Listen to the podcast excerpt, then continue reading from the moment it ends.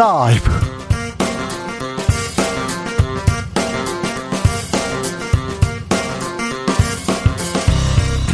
2022년 6월 21일 화요일입니다. 안녕하십니까. 주진우입니다. 오늘 오후 4시 한국형 발사체 누리호가 우주를 향해 날아올랐습니다. 12년 3개월 동안의 독자 개발, 많은 연구진들의 피땀, 눈물이 녹아있는 누리호가 하늘로 향했는데요. 감동적인 순간이었습니다.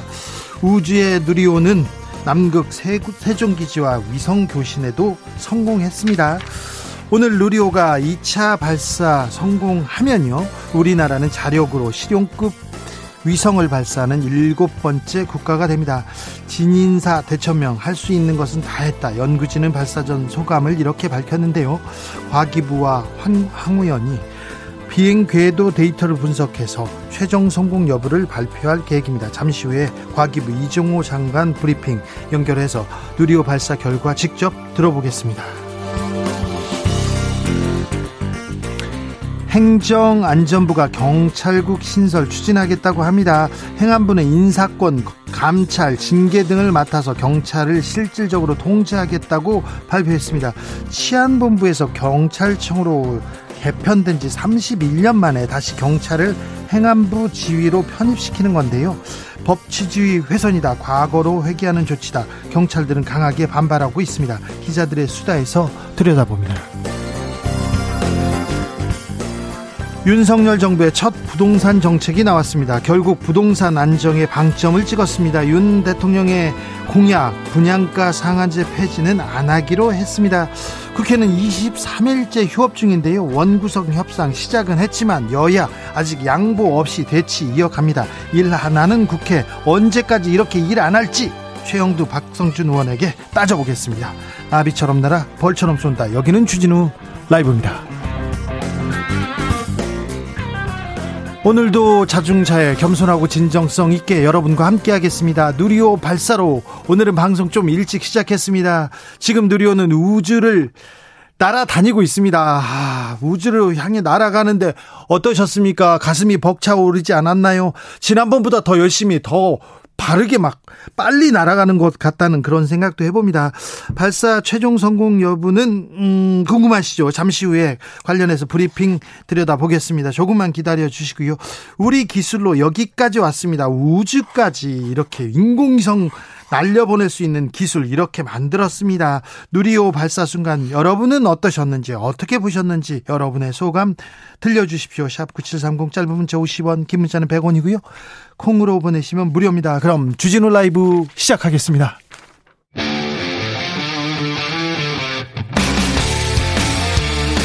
탐사보도 외길 인생 20년 주 기자가 제일 싫어하는 것은?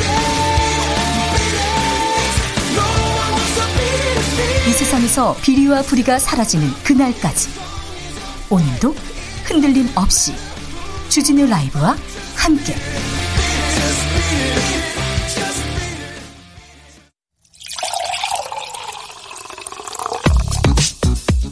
진짜 중요한 뉴스만 쭉 뽑아냈습니다. 주스 정상근 기자 어서 오세요. 네 안녕하십니까. 아, 국민의힘이 서해 피 살 공무원 자료 공개 계속 요구하고 있습니다. 어, 네. 관련해서 얘기가 나왔는데요. 어, 국민의힘은 오늘 그 지난 2020년 북한군에 의해 피살된 서해 공무원 사건과 관련해서 이 문재인 정부가 월북몰이를 했다며 맹공을 펼치는 한편 이 진상규명 테스크포스를 구성해서 첫 회의를 열었습니다. 네. 어, 국민의힘은 특히 해수부 공무원 이대준 씨가 이 북한에 잡혀가서 피격되고 소각되기까지 6시간 동안 이 문재인 정부가 어떠한 조치를 했는지 집중적으로 살피겠다라면서 문재인 어, 대통령 6시간 밝혀라 이렇게 막 얘기하더라고요. 네, 문재인 당시 대통령에게 전달된 서면 보고 내용과 청와대의 대응 지시 등을 밝히기 위해 대통령 기록물로 지정된 자료를 공개하라라고 주장했습니다. 그리고는요, 그리고는 한 발 더 나갔어요? 네, 2019년 탈북 선언 강제 북송 사건 진상도 규명해야 한다 이렇게 주장을 했는데요. 네. 어, 당시 북송된 탈북자들이 살인 범죄를 저질렀다는 증거는 없으며 어, 역시 관련 정보를 또 공개 요구하고 나섰습니다. 탈북 선언 강제 북송 사건을 여기다가 엮었습니다. 보수 결집하겠다는 의도가 보이는데요. 윤석열 대통령은 공개 어렵다 이렇게 입장을 냈네요. 네, 윤석열 대통령은 피격된 서해 공무원의 SI, 어, 그러니까 기밀 첩보를 공개하라는 야당의 주장을 받아들이기 어렵다라고 말했습니다. 어, SI라고 하는 것이 국민들께 그냥 공개하는 것은 간단한 문제가 아니라면서 그런 걸 공개하라고 하는 주장 자체는 받아들여지기 어렵지 않나라고 말했습니다. 민주당 할 테면 해봐라 이런 입장입니다. 네, 민주당은 관련 정보가 공개될 경우 국내 정보 자산이 노출될 우려가 있다라고 반대하는 입장이었습니다만 이 국민의힘의 공세가 이어지자 어, 당시 국회 정보위원회에서 국방부가 브리핑한 내용을 공개하자라고 맞받았습니다. 어, 그건 국방부 장관의 결심만 있으면 공개할 수 있다라는 입장이었는데요. 예, 하지만 국민의힘이 계속해서 대통령 기록물 공개를 주장하자 우상호 민주당 비상대책위원장은 공개 여부를 갖고 정쟁을 일삼겠다고 한다면 공개를 안 할 이유가 없다라고 말했습니다. 네. 어, 우상호 위원장은 전임 대통령을 끊임없이 물고 늘어지는 국정 운영이 여당이 취할 태도인가라면서 다 부메랑으로 돌아갈 것이다라고 비판했습니다. 예전에 NLL 회의로 공개하라 이런 논쟁이 있었는데 한참 뜨겁다 그냥 사라졌거든요.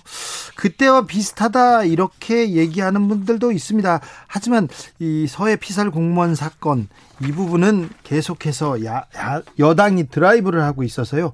계속 이 문제는 음, 초미의 관심사가 될 가능성이 있어요. 잘 지켜보자고요. 행정안전부가 경찰 통제하겠다 방안 발표했습니다. 네, 이상민 행정안전부 장관의 지시로 구성된 행안부 경찰 제도 개선 자문위원회는 오늘 오후 1시 어, 경찰의 민주적 관리 운영과 효율적 업무 수행을 위한 권고안을 공개했습니다. 어, 내용에 따르면 행정안전부 내에 이른바 경찰국을 신설해서 경찰청에 대한 직접 통제에 나선다라고 하는데요. 네. 어, 이에 따라 경찰의 인사권, 징계권 등 핵심 기능을 행정안전부가 맡을 것으로 보입니다. 경찰은 강력 반발하고 있습니다. 이 문제는 2부에서 저희가 기자들의 수다에서 자세하게 좀 들여다보겠습니다. 오늘 국무회의 회의에서 윤석열 대통령 공공기관 혁신 주문했습니다. 네, 윤석열 대통령은 오늘 오전 국무회의를 열고 공공기관의 혁신은 더 이상 미룰 수 없는 과제라며 공공기관 평가를 엄격하게 하고 방만하게 운영되어 온 부분은 과감히 개선돼야 한다라고 밝혔습니다. 윤석열 정부 첫 부동산 대책도 내놨습니다. 네, 여러 가지가 있는데요. 일단 이 계약 갱신을 앞두고 있는 이 세입자들에게는 지원을 해주고 이 집주인들에게는 세금 혜택을 줘서 계약이 연장되도록 한다라는 것이 핵심입니다. 어, 임대차 3법이 2년을 맞았기 때문에 이 세입자들이 전세 가격을 크게 올릴 가능성이 있는데요. 어, 보증금을 5%보다 적게 올리는 임대인을 상생 임대인으로 지칭하고 어, 이들에게는 조정 대상 지역 1주택 양도세 비과세 어, 그리고 장기 보유 특별 공제 적용을 위한 2년 거주 요건을 2024년 말까지 면제해 주기로 했습니다. 어, 그리고 올해 8월부터 1년 동안 계약 갱신이 만료되는 임차인을 위해서는 버팀목 전세대출 보증금 한도를 어, 수도권 기준으로 3억 원에서 4억 5천만 원으로 늘리는 등 대출 한도를 늘리기로 했습니다. 네. 어, 또 임대차 매물 유통량을 늘리기 위해서 이 규제 지역에서 주택 구입을 목적으로 주택담보대출을 받은 경우 부과했던 기존 주택 처부 의, 처분 의무 기한을 6개월에서 2년으로 완화하고 이 신규 주택 전입 기한은 6개월에서 아예 없애기로 했습니다. 윤석열 대통령 후보 시절에 공약 많이 냈지 않습니까? 부동산 관련해서. 네. 예, 이 부분은 어떻게 됐어요? 어, 관련해서 이 임대차 3법 개정 그리고 종합부동산세 전면 개편을 공약했었는데요. 이번 대책에는 들어가지 않았습니다. 네. 이, 네. 누리호 발사 관련해서 브리핑 있겠습니다. 잠시 브리핑 현장으로 가보겠습니다. 이종호 과학기술부 장관 이야기입니다. 대한민국 우주의 하늘이 활짝 열렸습니다. 대한민국 과학기술이 위대한 전진을 이루었습니다. 1993년 6월 최초의 과학 관측 로켓 과학 1호가 발사된 지 꼭 30년 만입니다. 대한민국은 우리 땅에서 우리 손으로 우리가 만든 발사체를 우주로 쏘아 올리는 일곱 번째 나라가 되었습니다. 이제 정부는 2027년까지 네 번의 추가 발사를 통해 누리호의 기술적 신뢰도와 안정성을 높여 나갈 계획입니다.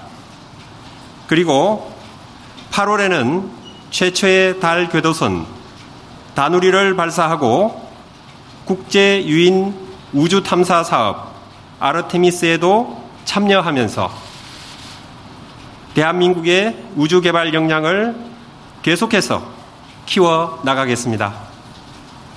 또한 정부는 우주산업 클러스터 육성과 재정, 세제 지원 등 다양한 정책적, 제도적 지원을 적극 추진하여 New Space 시대를 대비한 자생적 우주산업 생태계를 조성해 나가겠습니다.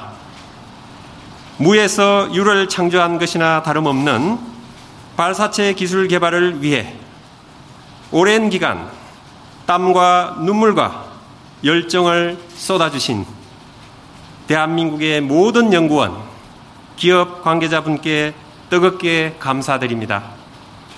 응원해주신 국민 여러분, 진심으로 감사드립니다. 정부는 국민과 함께 우주 강국을 향한 담대한 여정을 계속하겠습니다. 대단히 감사합니다. 이종호 과학기술부 장관 브리핑 듣고 오셨습니다. 누리호 발사 성공, 대한민국 우주의 하늘이 활짝 열렸습니다. 아, 가슴이 벅찹니다. 5795님, 누리호 멋지네요. 성공적으로 이루어져서 뿌듯합니다. 강다솔님, 우주시대 개막됐네요. 가슴이 벅차고 눈물이 나옵니다. 7246님은 달 화성까지 곧 갈 수 있을 것 같네요. 주진우 라이브 화이팅! 여기서 주진우 라이브 화이팅 좋습니다. 8095님, 누리호 발사 벅찬 마음으로 지켜보았습니다. 성공적으로 발사된 누리호 한국의 위상이 또 올라간 것 같아 너무 자랑스럽습니다. 인천 애청자께서 이렇게 보내셨습니다. 누리호 발사 성공했습니다. 성공까지 많은 이들의 땀, 눈물이 있었습니다. 드디어 성공했는데요. 아, 소감 어떠실지 좀 물어보겠습니다. 문인상 한국 항공우주연구원 박사님, 안녕하세요. 네, 안녕하세요. 박사님 고생 많으셨습니다. 아유, 감사합니다. 네, 지금 현장에 계십니까? 예, 현장에서 이제 나와서 사무실로 들어왔습니다. 네, 분위기는 어떻습니까? 아, 여기 뭐 축제 분위기입니다. 아, 모두 그래요? 다 즐거워하고 기뻐하고 있습니다. 네, 아, 발사 전부터 성공을 좀 확신하셨어요? 어, 지난번에 말씀드렸다시피 예. 저는 80에서 90% 확신하고 있었습니다. 과학자들이 80에서 90 얘기하면 굉장히 어, 좀 자신이 있다는 거죠. 예, 그렇습니다. 네, 카운트다운 되고요. 발사체가 불꽃을 내뿜고 막 하늘로 우주로 이렇게 날아갈 때 어떤 생각 드셨어요? 어, 여러 가지 생각이 드는데 뭐 드디어 얘가 하늘로 오르는구나. 그다음에 마- 마치 딸을 시집 보내는 아버지 심정이 이런 건가 보면서 가면서 가서 좋고 올라가서 섭섭하고 뭐 이러는 아, 그래요? 교차했습니다. 아, 그렇군요. 예. 박사님 막 우셨어요? 아, 울 뻔은 했지만 울지 않았습니다. 뭉클은 하더라고요. 그래요? 예. 아이, 우신 것 같은데요. 아닙니다. 네네. 자, 2차는 성공할 수 있다. 어, 뭐, 네. 과학적으로 또 기술적으로 자신이 있었습니다. 그런데요.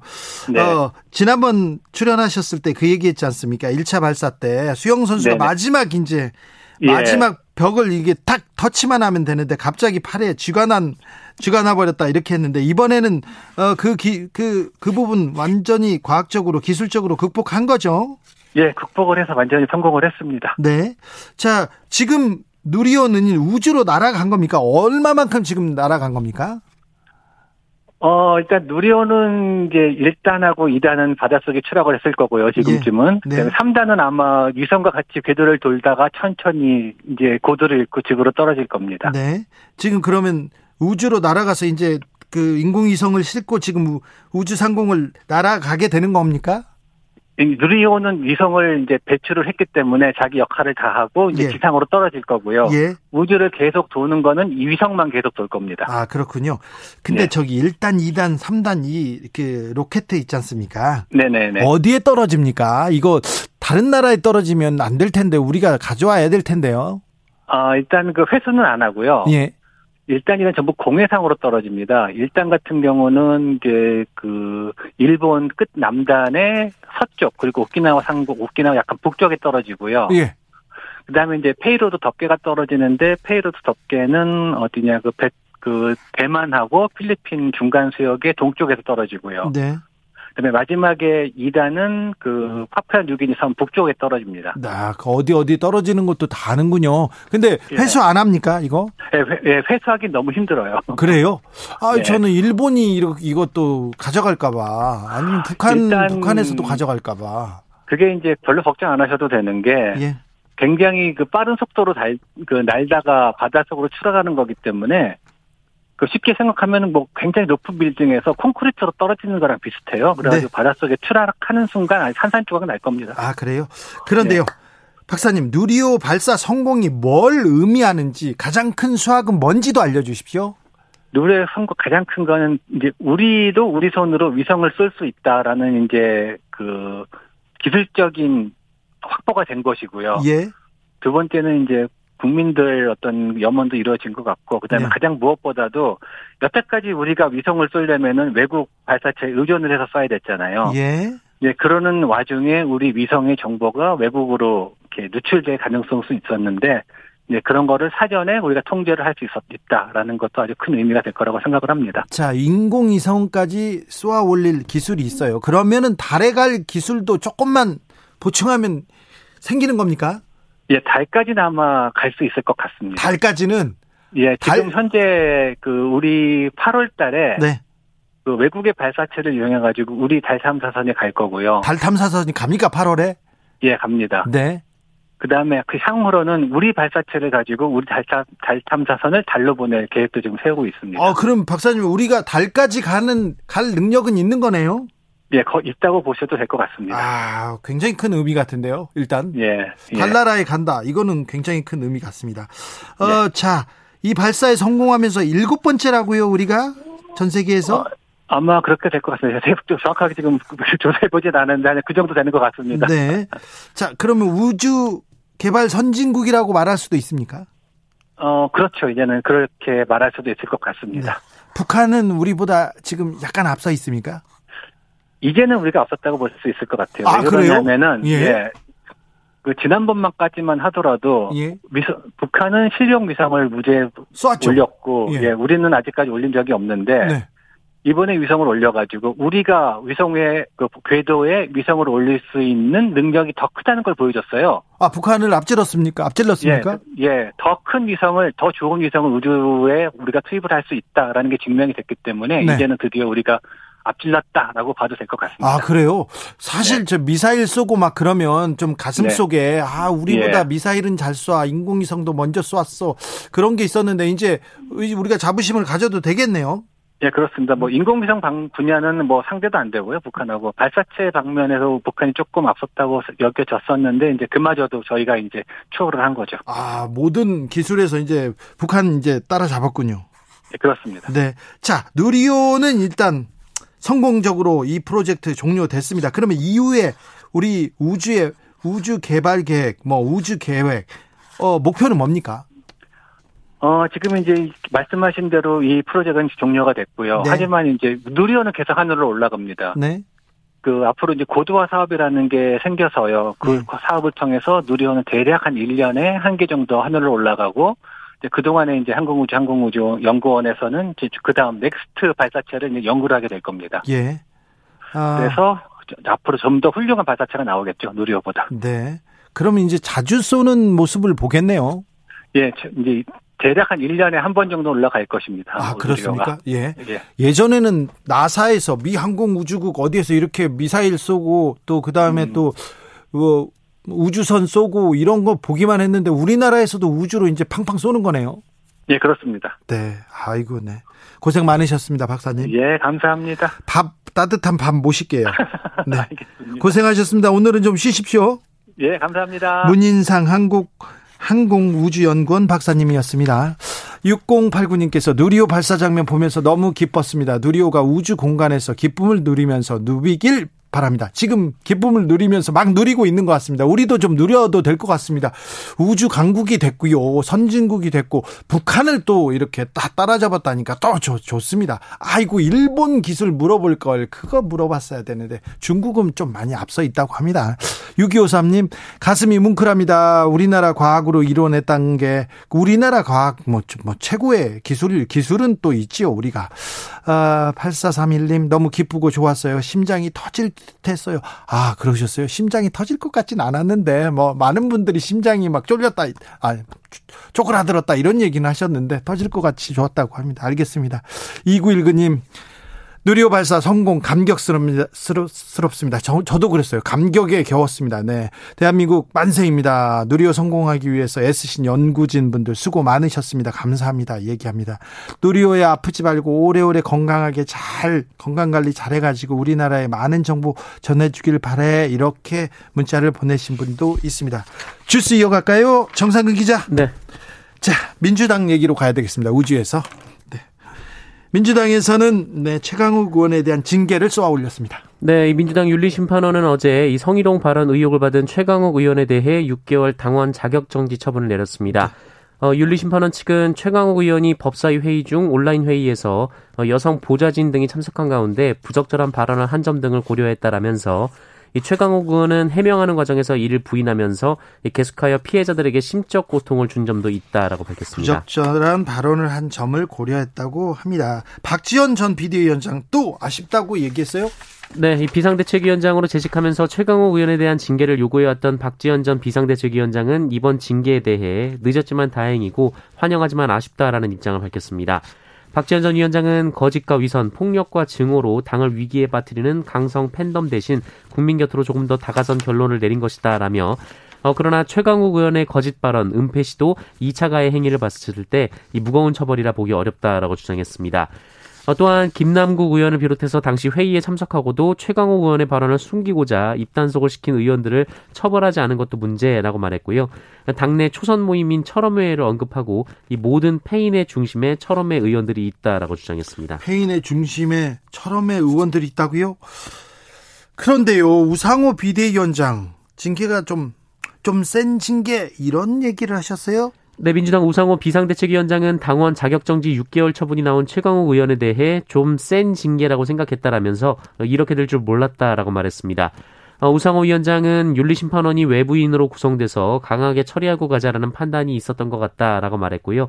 어, 이번 처분이 비대위 논의에서 바뀔 수 있느냐라는 질문에는 위원들의 의견을 들어봐야 할 것이다라고 말했습니다. 네, 개인 개인 음, 얘기라고 하지만 비대위원장이지 않습니까? 비대위원장이면 지금 당 대표 성격을 가지고 있는데 좀 센 징계 이렇게 얘기했네요. 아, 은평구청장이 있습니다. 여성 구청장이고 일 잘한다고 막 얘기가 됐었는데 경찰이 압수수색에 나섰네요. 네, 공직 어, 경찰이 공직선거법 위반 혐의를 받는 김미경 서울 은평구청장에 대한 강제 수사에 착수했습니다. 어, 서울경찰청 반부패 공공범죄수사대는 오늘 은평구청을 압수수색했는데요. 이 구청장실과 비서관실에서 내부 문서 등 증거물 확보에 주력했다라고 합니다. 혐의가 뭡니까?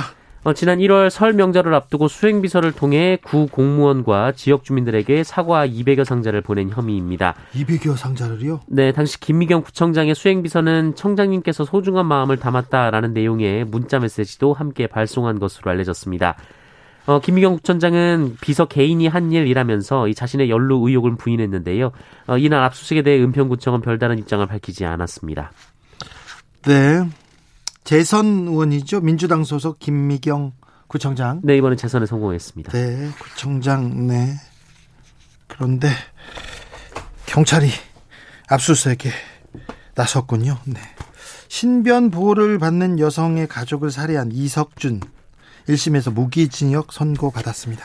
네, 경찰의 신변 보호를 받던 여성의 가족을 무참히 살해한 이석준이 1심에서 무기징역형을 선고받았습니다. 예. 서울 동부지법은 오늘 이 특정범죄 가중처벌법상 보복살인, 개인정보보호법 위반 등의 혐의로 기소된 이석준에게 이 같은 선고를 내렸습니다. 네. 아, 이석준은 지난해 12월 10일 이 경찰의 신변 보호를 받던 A 씨의 서울 집을 찾아가서 A 씨의 어머니를 흉기로 살해하고 13살 남동생에게 중상을 입힌 혐의로 구속 기소됐습니다. 아이고 어머니를 어머니를 흉기로 살해했어요. 그때 아, 이 사건 기억하시죠? 네, 이석준은 범행 나흘 전 이 대구에서 이 A 씨를 감금하고 성폭행한 혐의로 경찰 조사를 받았는데요. 어, A 씨가 경찰에 신변 보호를 요청하자 이에 앙심을 품고 흥신소를 통해 거주지를 알아낸 뒤 택배 기사를 사칭해서 범행을 했습니다. 어, 이석준은 최후 진술에서 피해자분에게 죄송하다 평생 반성하며 살겠다라고 말했는데요. 어, 유족은 법정 최고형인 사형을 선고해서 사회로부터 영원히 격리해야 한다라고 목소리를 높였습니다. 죄송하다고 반성한다고 하면 뭐 합니까? 어, 어떻게 합니까? 그리고 그때 흥신소에서 흥신소에서 공익요원을 통해서 몇만 원 주고 이 그 자료를 신상 정보를 이렇게 구입했던 것도 크게 사회적 문제가 됐는데 이런 부분도 조금 아, 소, 소 잃고 외양간 고치는 거지만 외양간 잘 단단하게 고쳐야 될 것 같습니다.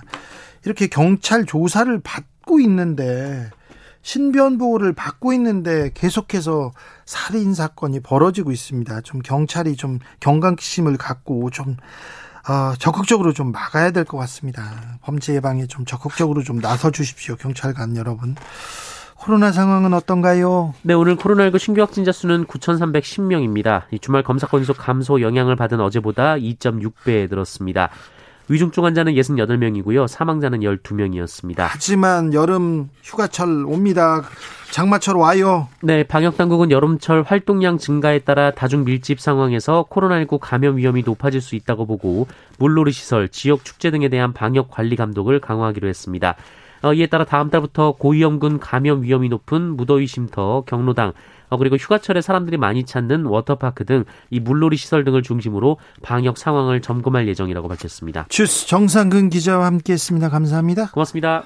이공희님께서 우리나라 온 국민 너무 힘들어하는데 누리호가 시원하게 해주네요. 관계자 모든 분께 감사드립니다. 얘기하셨습니다. 6463님 누리호 발사 성공 이제는 정치가 성공하도록 주진우 라이브에서 연료가 되세요. 저를 불태우겠습니다. 네, 제가 막 발사체가 돼가지고요. 어, 나쁜 정치인들 다 쏘아버리겠습니다. 자, 우주로 막 쏘아버려야 되는데. 네. 더 노력하겠습니다. 임선미 씨, 성공 축하 축하 너무 자랑스럽습니다. 마음고생, 몸고생 많으셨을 것 같아요. 12년 넘근, 넘는, 어떤 분은 20년 동안, 30년 동안 평생 이렇게 연구한 분도 있습니다. 그분들한테 존경과 감사, 이렇게 보냅니다. 아, 교통정보센터 다녀오겠습니다. 김민희 씨.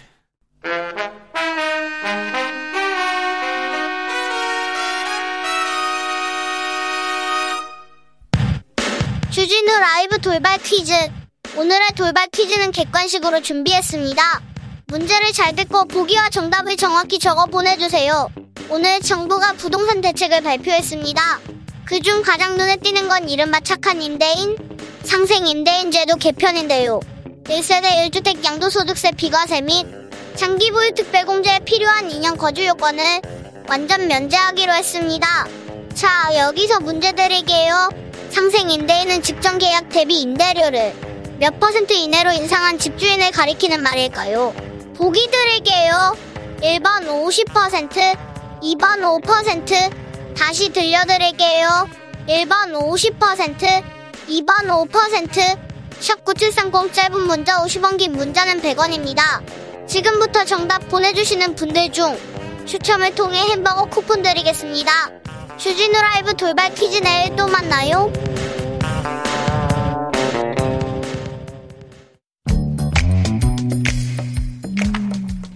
오늘의 정치권 상황 깔끔하게 정리해 드립니다. 여당 야당 크로스 최가박당과 함께 제가 박당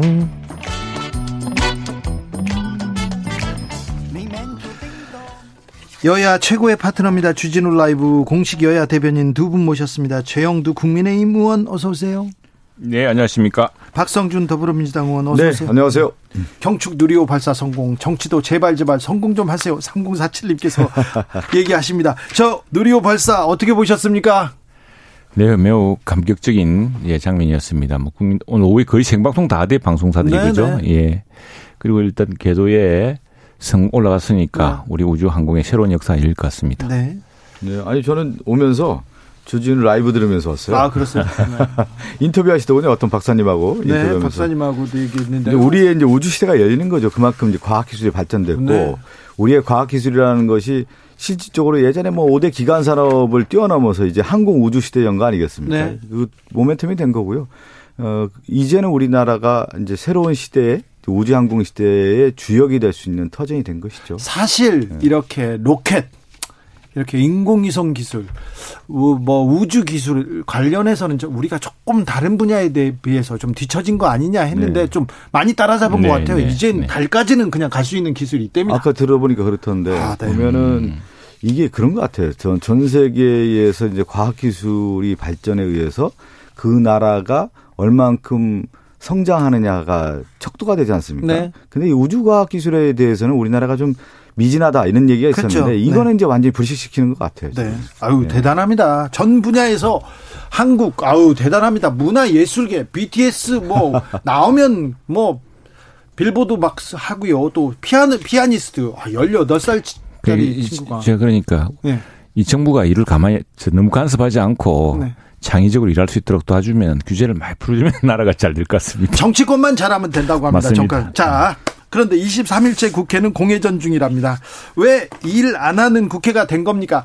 의원님 좀 따져 물어야 되겠습니다. 최영도 의원님. 이게 참 난처합니다. 그런데 이 정권은 교체가 됐는데 국회에서 제1당은 여전히 민주당입니다. 180석 가까운 당이어서 지금 민주당하고 이제 우리가 벌써 한 20년 전에 2000, 2004년인가요? 그 당시에도 대통령은 노무현 대통령이었는데 국회의장은 야당 박관영 의장이었고 당시에 이제 법사위원장을 민주당이 했습니다. 야당이. 그러니까 1당과 2당이 서로 국회의장과 법사위원장을 서로 나눠 가져서 우리 국회가 특별하게 이게 협치 전통이 있거든요.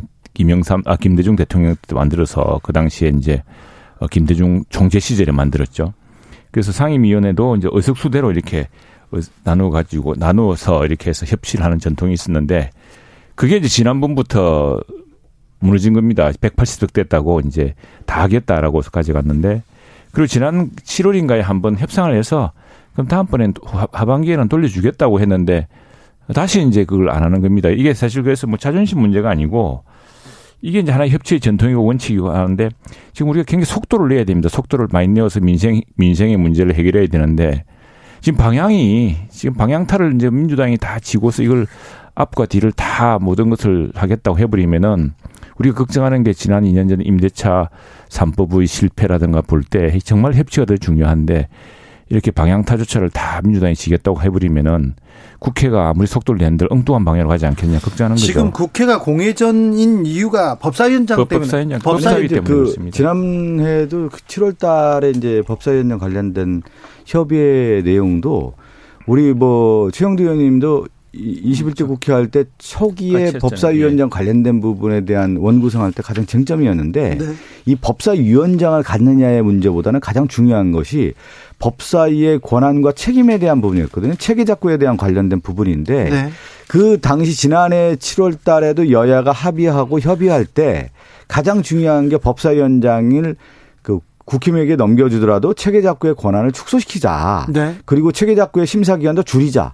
이런 쪽에서 이미 합의를 하고 넘어갔단 말이죠. 네. 그러니까 지금 만약에 이번 다시 이제 후반기 원구성을 할 때 법사위원장의 문제가 그 문제를 해결을 해야 법사위원장의 문제가 해결되는 건데 네. 무조건 가져가겠다고 하면 안 되는 것이죠. 그러니까 뭐냐면 우리가 협의를 할때 야당에게 국민의힘에게 넘겨주겠다고 협의를 했지만 그 이전에 뭐였냐면 제가 설명한 것처럼 체계 작구에 대한 권한 조정을 먼저 해야 된다라고 했는데 조정이 안 되고 있습니까? 그 조정을 안 하고 무조건 넘기라고 하니까 그러면 그때 넘기는 게 협- 협의의 조건이었다 합의의 조건이었다 이렇게 얘기하는데 사실 그렇지가 않은 거죠 전제 조건이 분명히 있었던 거죠 그걸 아, 해결을 한 다음에 넘어가는 건 그거 맞는 이제 거죠. 이렇습니다. 그게 네. 지난번에 합의 내용이 뭐냐면요. 그 당시 법사위가 사실은 민주당이 그 당시에 이제 법사위를 가져간 뒤에 법사위가 그냥 그 모두를 지고 있습니다. 네. 법사위를 통과돼야지만이 이제 본회의에 이게 옥상옥이에요. 예, 이게 병목 그래 병목 현상이 생기는데 그 병목을 지고 있는 게 이제 법사위원장입니다. 그래서 법사위원장이 자구 체계만 심사를 해야지 네. 다른 판단으로 이 법사위를 병목을 지고 있으면 안 된다. 예. 예, 그렇게 하지 말자라는 합의를 했죠. 했는데 자구 체계 심사권까지 빼자 그러면은 법사위의 존재 이유가 사라지는 것입니다. 그거는 이제 이 하는 이유는 우리가 지금 어 매년 법안 위헌 법률이 10건 이상씩 헌법재판소에 나옵니다. 그러니까 법을 많이 만들다 보니까 위헌적인 법률이 많이 있다 그래서 이제 그건 이제 법안 법률의 자구 체계화를 심사를 제대로 안 했다는 반증이기도 하거든요. 그래서 자구 체계에 주- 집중하고 다른 정치적 이유로 하지 않겠다. 그러면 이제 민주당 입장에서도 국회의장도 갖고 있고 우리가 뭐 다른 정치적 이유로 공연히 법안 심사 기간을 늦추지 아니, 제가 않겠다. 게 법사위에. 있었잖아요. 근데 보냐면 이제 그 이제 법사위가 왜 권한이 강하냐면 그러니까 다른 상임위원회에서 다 합의하고 올라온 법안을 다시 정책 심의를 하는 거거든요. 네. 정책 심의를 해서 상원의 기능이에요. 네, 상원의 기능 이게 옳다 그러다까지 하고 근데 그거를 뛰어넘어서 뭐를 하냐면 체계작구를 가지고 이 법안을 통과시킬 것인지 마실 것인지 각 당의 이해관계에 따라 이제 조정이 한단 말이죠. 그래서 네. 이 문제가 워낙 크니까 법사위원장에 관련된 부분을 넘겨주더라도 실질적으로 체계 작구에 대한 권한 조정을 해야 된다. 이것이 이제 어떻게 보면 세트인 거죠, 세트. 네. 근데 지금 국민의힘에서는 그 부분은 합의에 대한 내용 전체를 어, 어떻게 그렇지. 보면 부인하는 결과가 되는. 것이죠. 아무튼 지금. 예. 이 부분 때문에 대선 전에는 법사님 때문에 대선 이후에는 법사위원장 때문에 계속 이거 좀 국회가 지금 공전하고 있습니다. 자, 어, 행정안전부에서 자치경찰 아니요 경찰 통제 권고안 발표했습니다. 이 부분은 어떻게 보시는지요? 아니 이런 거잖아요. 지금 전체적으로 이, 이걸 한번 이걸 짚고 제가 설명을 좀 드려야 되겠는데 윤석열 정부가 그러면 향후에 5년 동안 국정 운영을 어떻게 하겠냐라고 하는 그림을 좀 볼 수가 있잖아요. 보통 이제 임기 초에 시작을 해보면 그러면 전체적으로 볼때 경제, 사회, 문화에 대한 정책 이런 5년의 국정 청사진이 없고 딱 하나만 남아 있는 거예요. 지금 보면 검찰을 장악하고 경찰을 장악해서 실질적으로 법, 법에 의한 통치를 하겠다라고 하는 권한의 집중을 통해서 통치하겠다라는 의도가 보이는 거예요. 그래서 경찰도 역시 뭐냐면 어, 행안부를 통해서 직할 체제 하에서의 통치를 하겠다라고 하는 것이 지금 움직임의 이제 인사와 기- 감찰 통제권을 가지고 경찰까지 다 통제하겠다. 그래서 권력의 집중화를 통해서 향후 5년간을 통치하겠다라고 하는 것이 그대로 드러나는 거예요. 지금 그러면 우리나라의 권력기관 개혁은 뭐냐면 분할을 하고 분권하고 실질적으로 분할 통치를 하는 거였는데 지금 이제 집중 통치로 가겠다라고 하는 것이죠. 최형두 의원님 그게 이제 global standard가 있고 세계적으로 경찰 제도가 어 이렇게 정비되어 있습니다. 그 제도에 맞춰 가자는 것이지 그걸 갑자기 할 수 있겠습니까? 그리고 또 하나 이것은 뭐 이 정부가 한 것이 아니고 경찰 제도 개선 위원회인가 뭐 있던 그 위원회에서 권고한 것인데 어, 선진국은 그렇습니다. 지금 경찰이 우리가 이제 검경 수사 분리하면서 수사권을 경찰한테 많이 넘겨줍니다. 이미 많이 넘어갔습니다. 지금 수사 경찰은 막 그 이 밀려오는 사건 때문에 감당하기 어렵다고 힘들다고 아우성칠 정도로 많은 이제 수사 권한이라 넘어오고 있거든요. 그런데 어 이럴 경우에 이제 그 민주당에서 그 얘기를 했습니다. 그러면 경찰 통제는 누가 하느냐? 왜컨대 예컨대 경찰이 수사한 것을 검찰이 어 저 이제 기소하는 단계에서 심사하고 뭐 이러면서 또 수사 종결하고 하면서 경, 검, 경찰의 수사의 잘잘못을 가릴 수가 있었는데 이제 그런 등등이 좀 저 이걸 어떻게 그러면 경찰은 어떻게 민주적으로 통제할 것이냐? 과거에 경찰 파쇼란 말이 있었습니다. 파쇼라는 네, 건 네. 몽둥이란 말이거든요. 네. 경찰 파쇼와 전제군주가 있었죠. 그런데 거기에서 장발장 시대 등장한 것이 이제 이후에 등장한 것이 검찰입니다. 검찰인데 그래서 선진 경찰제도는 어떻게 되어 있냐면은 행정 경찰과 사법 경찰이 분리돼 있습니다. 그다음에 자치 경찰과 아, 행- 중앙 경찰이 또 분리돼 있고 네. 우리도 지금 국수본이 따로 이제 분리돼서 이제 새로운 시스템을 가고 있죠. 근데 그런 시스템을 어떻게 할 것이냐 어떻게 보자면은 이거는 정부가 경찰을 장악하겠다는 것이 아니라 경찰 제도를 더 발전시키겠다는 이, 저 바- 방향으로 봐야 되고요. 뭐 지금도 경찰청장을 통해서 모든 걸 다 할 수 하려면 할 수가 있었죠. 또 여기- 여기다가 지금 어, 경찰 인사를 그동안은 청와, 저 청와대 민정수석실에 했는데 지금 대통령실에 민정수석실이 없지 않습니까? 네. 그럼 이제 경찰 인사의 공정성 이런 걸 또 어떻게 할 것이냐 그런 것도 아울러 살피게 되는 그런 제도 개선으로 봐야 근데 됩니다. 이거는 이제 보면요. 행정안전부의 이제 자문위원회가 이제 경찰 통제 권관인데, 어, 행안부의 경찰에 대한, 어, 어떻게 보면 지휘 통제권 강화예요. 그러니까 지금 최영두 의원님이 얘기한 것처럼 자치경찰, 중앙경찰 이는 나눠주는 건 뭐냐면 스스로 경찰의 권한을 분산해서 스스로 통제할 수 있는 견제와 균형의 원리에 맞게 가는 것인데 지금 뭐냐면 일극체제로 가는 거죠. 행정안전부에서 실질적으로 경찰을 통제하는 권한을 강화하는 가는 거기 때문에 그동안의 우리나라의 권력기관 개혁의 그 방향과는 역행하고 있는 흐름으로 가고 있다라는 거예요. 그것이 지금 가장 큰 쟁점 아니겠습니까? 2167님께서 어, 대한민국 집값 안정 기원합니다. 먹고 살기 힘든 요즘 집값이 기가 막힙니다. 얘기하는데 정부가 오늘 임대차 시장 안정 대책 내놓았습니다. 어떻게 보시는지요, 박성준 의원님?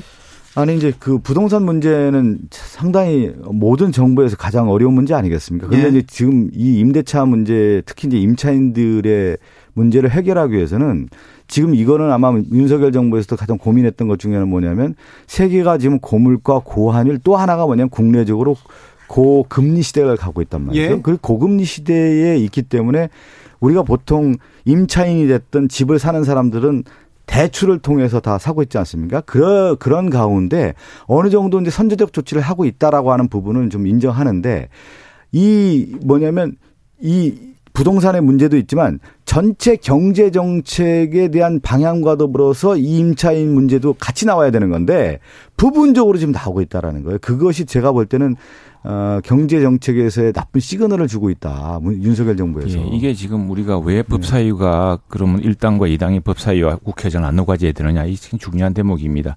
2년 전에 우리가 그렇게 어, 당시에 이제 윤희숙 의원이 나 저도 임차 임차인입니다라고 그렇게 국회에서 손을 벌벌 떨면서 정말 어, 이렇게 강큰 정부는 처음 봤다고 이야기 절규하지 않았습니까? 의원은 임차인은 아니었죠. 임차인 이제 임저 본인도 집을 갖고 있는 사람이었죠. 네. 예. 다 그렇습니다. 저도 임차인이기도 하고 또 집이 있는 사람입니다. 그런데 최영두 그렇게 그런데 아니 들어보십시오. 그게 예. 중요한 문제가 아니고 지금 왜 집값이 불안하냐면은 그 2년이 돌아온 겁니다. 2년이.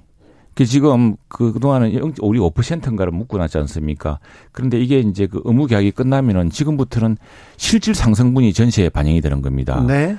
그래서 이게 굉장히 큰 전세 시장의 압박으로 오는 거거든요. 전반적으로는 이제 지난번에 우리 공급을 또 늘리고 또 그동안 이제 많이 지어놨기 때문에 대출 규제도 늘리고 했기 때문에 집값을 그리고 기대 심리도 낮추고 해서 집값을 낮출 계기제에 왔는데 전세 시장이 대혼란에 오게 되었습니다. 그 네. 2년 전에 했던 것이 이제 2년 그때 연장했던 분들이 있지 않습니까? 네. 이제는 더 이상 연장할 수가 없거든요. 그러다 되면 5% 규제에서 벗어나게 됩니다. 그래서 이번에 핵심 뭐냐면은 버팀목 전세 대출의 보증금을 이렇게 대출 한도를 확 늘려줍니다. 네네. 왜냐하면 그 피해자들을 복구하기 위한 것이고요. 그래서 또 하나 시장에서 좀 임대인이 자발적으로 너무 폭등을 안 시키면은 네. 거기에 다른 그 뭐 실거주 인증이라든가 해서 세제 혜택을 주겠다는 그런 시장의 유화책입니다. 이게 2년 전에 우리 민주당은 그때는 이건 옳고 이렇게 해야 집값이 잡힌다는 그런 올고든 생각 하나만으로 밀어붙였겠지만 네. 그 후유증이 얼마나 시장에서 컸습니까? 그 후유증을 지금 진정시키기 위한 아주 불가피한 대책입니다. 그 상, 뭐 지금 보면 이제 정부에서 착한 임대인, 상생 임대인에게 대한 지원 강, 지원책 아니겠습니까? 이번에 네. 발표한 것들을 보면 그만큼 이제 부동산 시장에 대한 어, 어려움들이 나타난 거고 정부가 그렇게 발표하는 것이죠. 지금 네. 보면요. 예. 알겠습니다. 아, 최영두 의원은 임차인이자 임대인입니다. 근데 착한 임대인이시거든요. 근데 그 어디 가서 임차인이라고 얘기는 안 하시더라고요. 자, 넘어가겠습니다. 서해 공무원 왜, 피살. 왜, 네. 왜 그, 그렇게 또 삐딱하게. 아니, 삐딱하게가 아니라 최영도 의원님은 항상 그렇게 얘기하시잖아요. 아니, 나도 임차인인데, 임차인인데, 임차인 정확한 시장을. 아니, 최 의원님, 그 개념 기능을 좀 잘 해야 될 것 같아요. 음. 뭐냐면, 음. 임차인이라고 하는 경우는 집이 없었을 경우에 임차인이라고 하는 거고, 내가 집을 가졌어요, 예를 들어서. 음. 그런데 집을 하나, 월세를 사는 경우 가 있죠. 그런 경우를 아니 필요에 의해서 월세 사는 경우는 임차인이라고 하지는 않죠. 네네. 네. 그러니까 그거를 그 표현을 쓰면 안 된다는 거죠. 그렇죠. 왜 임차인이지? 나는 아이 그 누가 그렇게 표현을 씁니까? 임차인이 더 지금 보증금이 더 많아요. 아니 근데 최영도는 저한테 이렇게 저는 뭐 임대를 줬는데 싸게 줘 착한 임대인이더라고요. 그래서 착한 임대인으로 알고 있습니다. 아니, 착해서 그런 게 아니고 네, 원래 임차인이기도 하죠. 빚이라고 네. 생각했기 때문에. 알겠습니다. 자 서해 공무원 피살 사건으로 넘어갈게요. 아 이 문제가 굉장히 뜨거운 화두로 떠오릅니다. 여기에 또 하나 뭐 어, 북송한 탈북자 이 내용도 또 해명하라 이렇게 얘기 나왔습니다. 최영도 의원님 왜 이렇게 이게 이게 중요한 사안이 되고 있습니까? 이우선의 유족들 첫 번째는 서해 공무원 아들과 그 가족들이 내내 해왔습니다. 그래서 사실은 이게 이 정부에서 시작된 게, 이 정부 들어와서 시작된 게 아니고 지난해 12월인가 지난해 지난해에 국가인권위원회가 유족들의 편을 들어줬습니다. 손을 들어줬습니다. 왜냐하면 당시에 월북이라고 단정하고 또 무슨 빚이 있네 없네라는 이런 사실과 다를 수 있는 이야기를 해서 월북으로 몰아갔던 측면이 많았거든요. 그래서 그 당시에 유족들이 국가인권위원회 대통령에도 하소연하는 편지도 보내고 국가인권위에 냈더니 예, 예, 네. 국가인권위원회에서 그 과도한 표현과 일방적인 게 있었다고 해서 시정 조치를 했습니다. 했는데 그 시정 안 된 채 정부가 이제 끝났죠. 끝났는데 새 정부에서 사실 이 문제가 이게 중요한 문제 아니겠습니까? 우리가 모든 국민 한 사람 한 사람의 생명이라는 것이 그렇게 가볍게 다뤄지지 않아야 되는 거 아니겠습니까? 그래서 우리가 저 몇십 년 전에 그런 그 역사적 사건에 대해서도 다시 한번 생각하게 되고 또 억울한 죽음이 없도록 다시 한번 진상조사도 하게 되고 끝없이 진상조사 해왔는데 예, 예. 이 문제는 명백히 유족이 있고 또 막상 이번에 그래서 유족들의 그 희망에 따라서 원망에 따라서 어, 재조사를 해봤더니 당시에 이걸 일부러 좀 월북이라는 네. 쪽으로 몰고 아. 가려고 했던 증거들이 막 드러나니까 이제 이게 문제가 되는 거죠. 자, 그러면 이거는요, 최영도 의원이 두 가지로 크게 좀 나눠서 봐- 볼 필요가 있을 것 같아요. 그러면 서해 공무원 피살 사건 아닙니까? 그러면 당시에 정부가 북한에게 어떻게 했는지 를 이제 따져봐야 되겠죠. 그랬을 경우는 북한이 피해 공무원을 피살했었던 사건에 대해서 문재인 정부가 강력하게 북한을 규탄했고 북한에서 사과까지 하- 해- 하지 않았습니까? 그 문제가 이제 가장 핵심인 거고요. 지금 최영두 의원이 두 번째 얘기한 그러면 유족의 아픔에 대한 것은 저희가 좀 같이 아파하고 월북 문제냐 아니냐를 가지고 계속 지금 나오는데 그러면 이 얘기가 나온 거예요. 가장 쟁점은 군 당국의 특별 취급 정보 공개 SI 아니겠습니까? 저도 예. 그 당시에 국방이 있었어요, 제가요. 네네. 그 당시 국방이 있었는데 야당 의원들도 어, 제가 기억하기로는 월북에 대한 얘기를 좀 했었습니다. 예. 근데 그 당시 이제 이것이 월북이냐 아니냐는 쟁점이 아니었어요. 왜 예. 그러냐면 북한에 의해서 사격을 한 문제가 가장 큰 쟁점이기 때문에 우리 정부가 항의를 하고 거기에 대한 북한이 사과 발언까지 했던 문제였기 때문에 그랬는데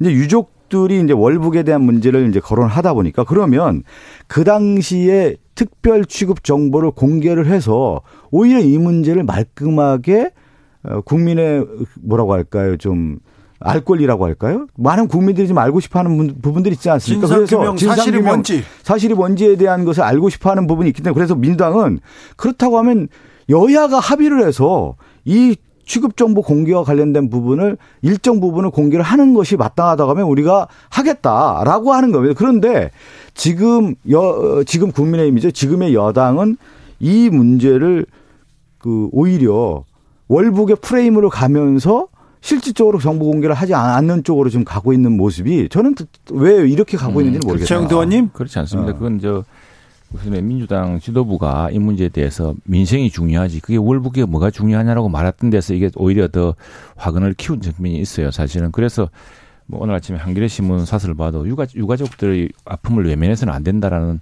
사설 대목도 나옵니다. 나오는데 그 이건 이제 해법이 있겠죠. 우선에 비공개 문제라면은 우리가 정보위에서 하듯이 그렇죠. 여야 의원들이 그럼 군사 정보를 한번 보자 당시에 어떻게 했던 것인지 보면 네. 되는 것이고 그렇게 해서 하면 되는 건데 지금 에서 이 문제를 가지고 아니 그 지금 조사 결과 검찰 경찰 어딥니까 해경. 당- 해경하고 해보니까 당시에 굳이 그걸 월북으로 여러 가지 월북 정황과 맞지 않는데 월북으로 이렇게 예단하려고 했던 여러 것이 있어서 그걸 이제 잘못됐다고 이야기하고 있지 않습니까? 예, 예. 그렇다고 한다면은 그 당시에 그럼 지게 누가 어떻게 해서 그게 사실 청와대 기록이 더 중요한 거죠. 왜냐하면은 이전에 세월호 때 대통령이 그 몇 시간 동안 뭐 했느냐 가지고 전부 그렇게 뭐 하지 않았습니까? 그러다가 정부가 끝나고 난 뒤에 갑자기 청와대 캐비넷에서 없던 문구이 나오고 막 그랬는데 지금 뭐 그렇게까지는 않다 하더라도 왜 그렇게 그걸 판단을 예단을 그렇게 해서 이게 우리나라에서 이 한 사람의 국민의 생명이 또 소중할 뿐더러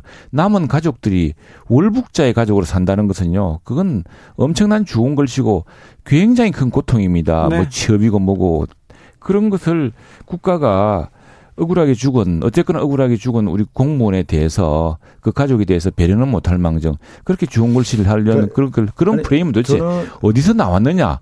여기서 간단히 사과하면 되는 문제입니다. 진실을 밝히고. 근데 아니 왜 이제 그 월북 어선 저 월남 뭡니까? 오- 저 당시에 표류했던 어선인가요? 어선이 이 기순 의사를 밝혔는데 다시 납북을 그냥 그대로 월북 저 북송했죠. 북송을 했습니다. 북송했는데 그런 분들이 여기서 기순 의사를 밝혔는데 북송되면은 그분들의 운명이 어떻게 됐을지 다 짐작할 수 있는 거 아니겠습니까? 아니, 그와 맞물렸다는 것을 보는 거죠. 유족의 아픔에 대한 것은 우리가 같이 아파하고 특히 우리나라 국민이 이렇게 피살 사건에 대한 부분이 있다고 하면 강력하게 다시 이제 해야 되는 건데 만약에 이제 지금 얘기한 것처럼 월북에 대한 문제를 계속 그 지금 거론하는데 그럼 진상규명 당연히 해야 되는 거고 또 하나가 뭐냐면 지금 국힘 쪽에서 지금 윤석열 정부에서 얘기하는 건 뭐냐면 월북이라는 프레임으로 오히려 그 당시 문재인 정부의 대북 문제에 대한 인식이 오히려 북한에 대해서 굴종했다. 이 프레임으로 좀 가려고 하는 거 아니냐라고 하는 시각도 분명히 있단 말이죠. 예. 그래서 그래서 오히려 지금 어 진상 규명을 통해서 특별 정보 취급 같은 경우는 진 정보위원회에서 공개를 해서 보- 아니 보, 보고 나서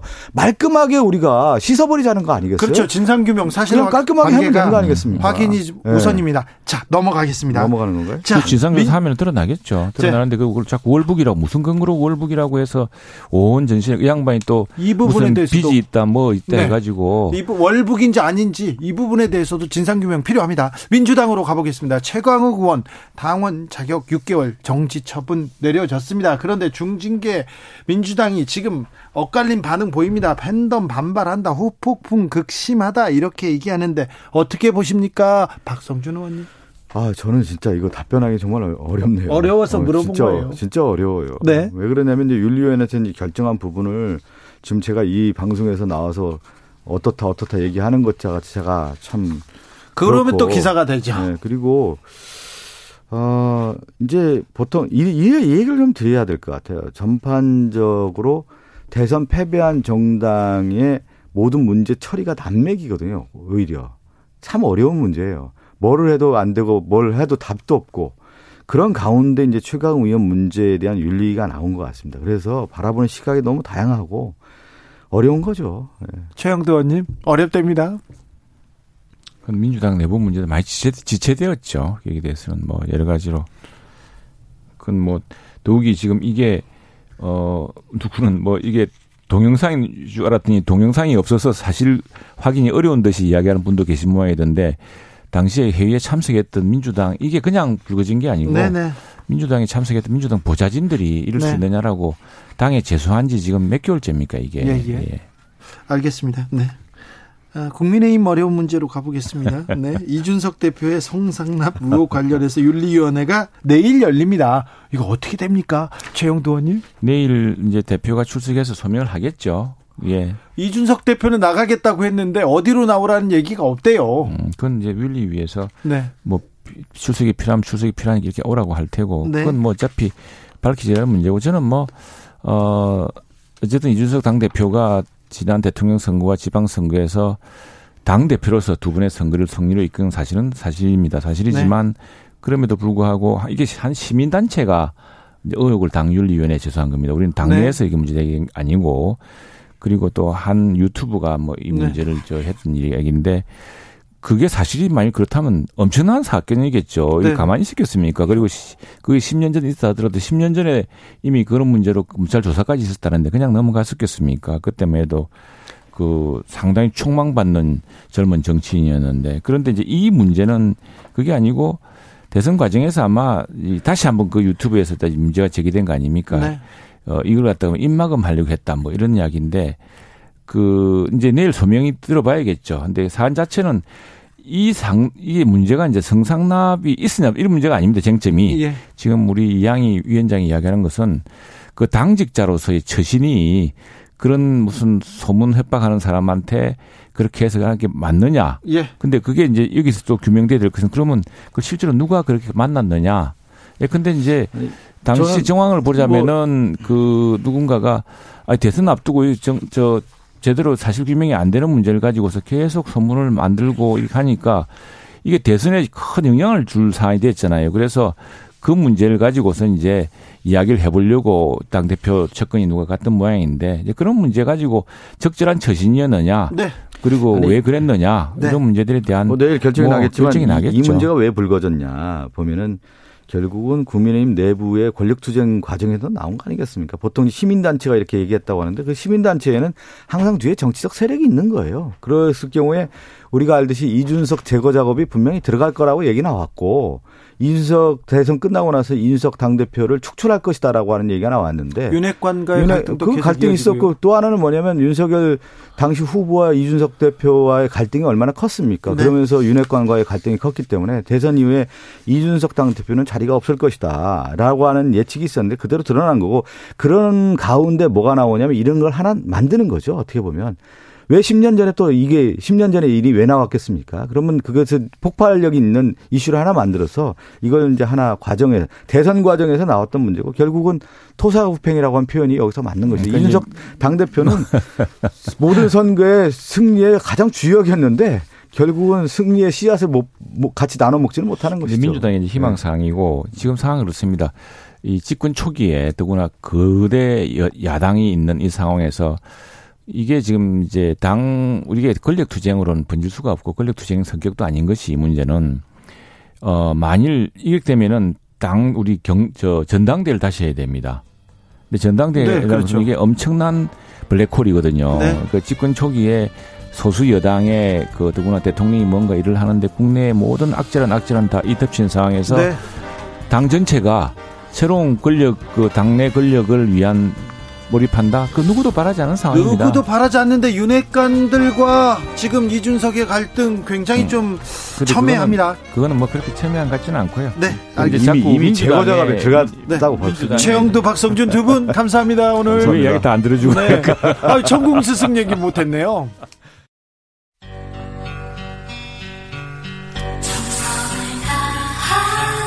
정성을 다하는 국민의 방송 KBS 주진우 라이브 그냥 그렇다고요.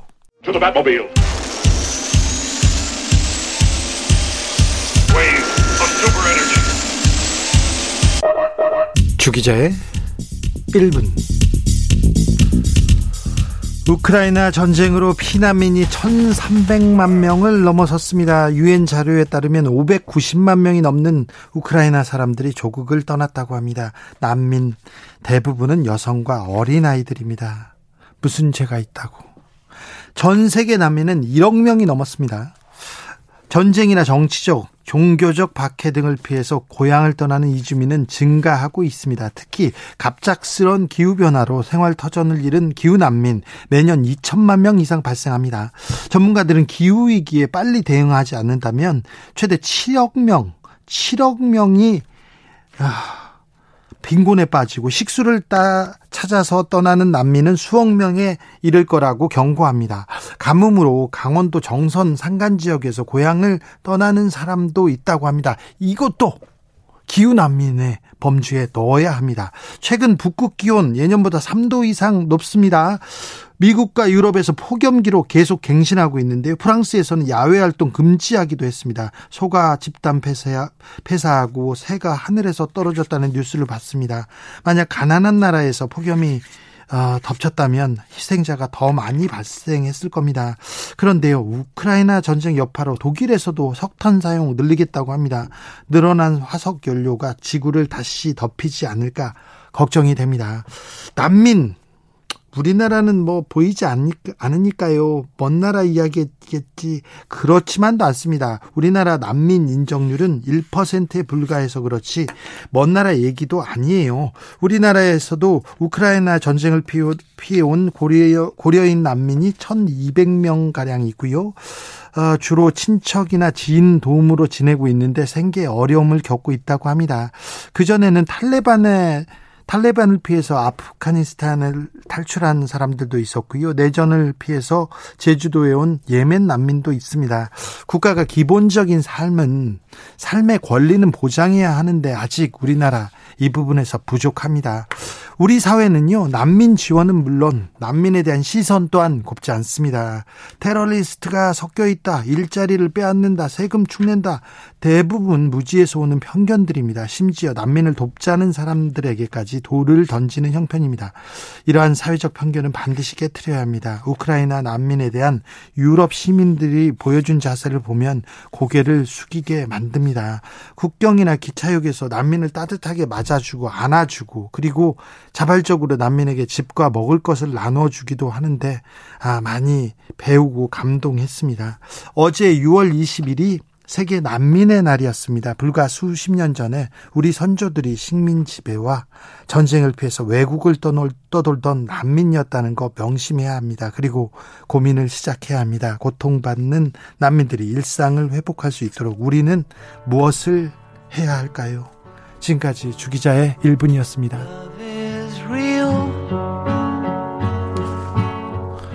존 레논 Love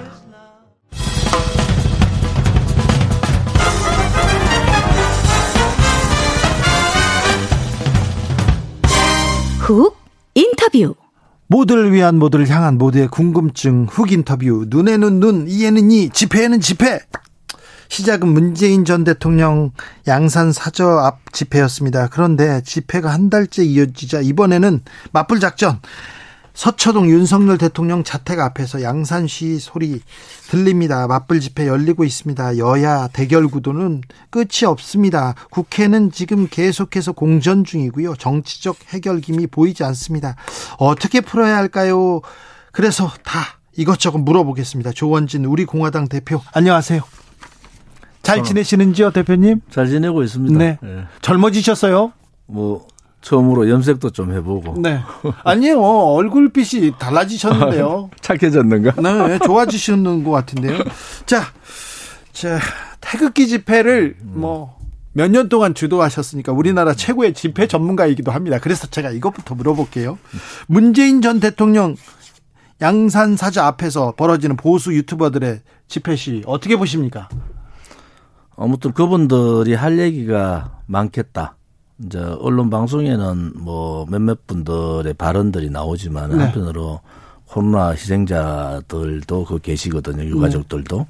근데 그분들이 할 얘기가 있다. 그거는 뭐 인정을 하고 하나는 이제 그 말하는 그렇게 하는 방법에서 뭐 우리 공화당이 근 6년 가까이 네, 이번에 보니까 227차 네, 집회를 했거든요. 네, 근데 아무튼 조금 의사 표현을 하는 거 다 좋다. 단지 하나 어 정오. 네, 정오라는 게 뭐 체제에 대한 어, 투쟁 뭐 이런 거는 있지만은 반대 비판은 할 수 있지만 전, 증오는 전달 방법은 네. 조금 어 바꾸는 게 안 좋으냐. 네. 그러니까는 뭐 반대 집회 한다고 서울의 소리가 또 난리하고 네, 반대 집회 하대. 그래서 그러니까요. 서울의 소리 그 저 김건희 여사 녹취 갖는 이, 네네. 이명수 기자가 네. 전화 몇 번 왔어. 근데 네. 사실 별로 안 좋아해가지고 예. 전화를 안 받았는데 박근혜 대통령 사저로 온다 그래서 예. 그래서 내가 전화를 받아서 아니 박근혜 대통령 사저를 왜 오냐 네. 그분 지금 아파가지고 네. 건강 회복하기도 그래서 힘들다. 지금 조원진 대표가 못 오게 막았다면서요, 거기는. 아, 나 그거 오지 마라. 네. 그거 오면 우리 공화당이 가만히 설 수 있냐. 네. 그럼 또 맞불 집회 합니까? 뭐 새로 보면은 우리 공화당이 훨씬 클 텐데 네. 거기보다는 뭐 윤석열 아저저 문재인 전 대통령 양산 사저에 있는 분들 별로 박근혜 대통령 좋아하는 분들 별로 없는데 왜 맞불 집회를 박근혜 대통령 달성 사저로 오냐? 예. 그거는 뭐 우리 공화당이 그냥 가만히 있을 수 없다. 예. 뭐 그 정도 얘기한 거예요. 그랬더니 저기 윤석열 대통령 사자 앞으로 갔군요. 근데 아무튼 뭐 방송에서 오보를 막 날리더라고. 아, 네. 내가 뭐 양산 사저 그 집회하는 분들이며 표륜 집단이도 뭐 정치 깡패다 이런 얘기한 적 없거든. 네. 근데 윤석열 대통령 사저로 가라 소리 하는 것도 아니고 네. 본인들이 알겠습니다. 박근혜 대통령 사저 앞은 막으신 거는 맞네요. 그리고 아니 오면은 네. 오면은 우리 공화당이 네. 아무튼 그렇게 가만히 있지는 못한다. 아무튼 자 경고 경고를 한 거지. 알겠습니다. 또 태극기 서울의 소리가 뭐 내가 막는다고 막아지겠어요? 근데 저 양산 사저 앞에 집회, 어. 집회 뭐 비판 뭐 시위, 집회, 표현의 자유 다 좋은데 극성 스럽고 욕설하고 이렇게 증오하고 이 부분은 잘못됐지 않습니까? 근데 이제 하나는 그거를 법적으로 뭐 이렇게 험 만들어서 한다는데 예, 어, 그래 하면은 다른 부작용이 또 생겨요. 예, 그래서 법을 만드는 부분은 상당히 신중해야 된다. 네, 예를 들어서 뭐 사저 앞에 무슨 집회 이런 부분은 단지 하나 어 방법은 뭐 우리 공화당이 그렇게 집회해도 뭐 경찰들한테 욕이나 먹고 뭐 그래 했지 뭐 방법은 달라요. 그런데 투쟁은 우리가 가장 강하게 가장 했잖아요. 강하게죠. 그래서 그분들도 네, 어, 저는 뭐 그 시위하는 것이 나쁘다 이런 표현은 하지 않습니다. 단지 하나, 어, 우리가 워낙 그분들 생각이 그렇게 우리도 워낙 많이 당했다. 어? 당했다. 그 당시에 촛불 당시에 예. 단두대가 나타나고 그다음에 뭐 여러 가지 형틀이 나타나고 이런 시위들이 있었잖아요. 예, 뭐 그런 부분을 따지고 보면은 어, 왼쪽에 있는 분들도 조금 뭐 그냥 넘어가줘야 된다는 입장이 있어요.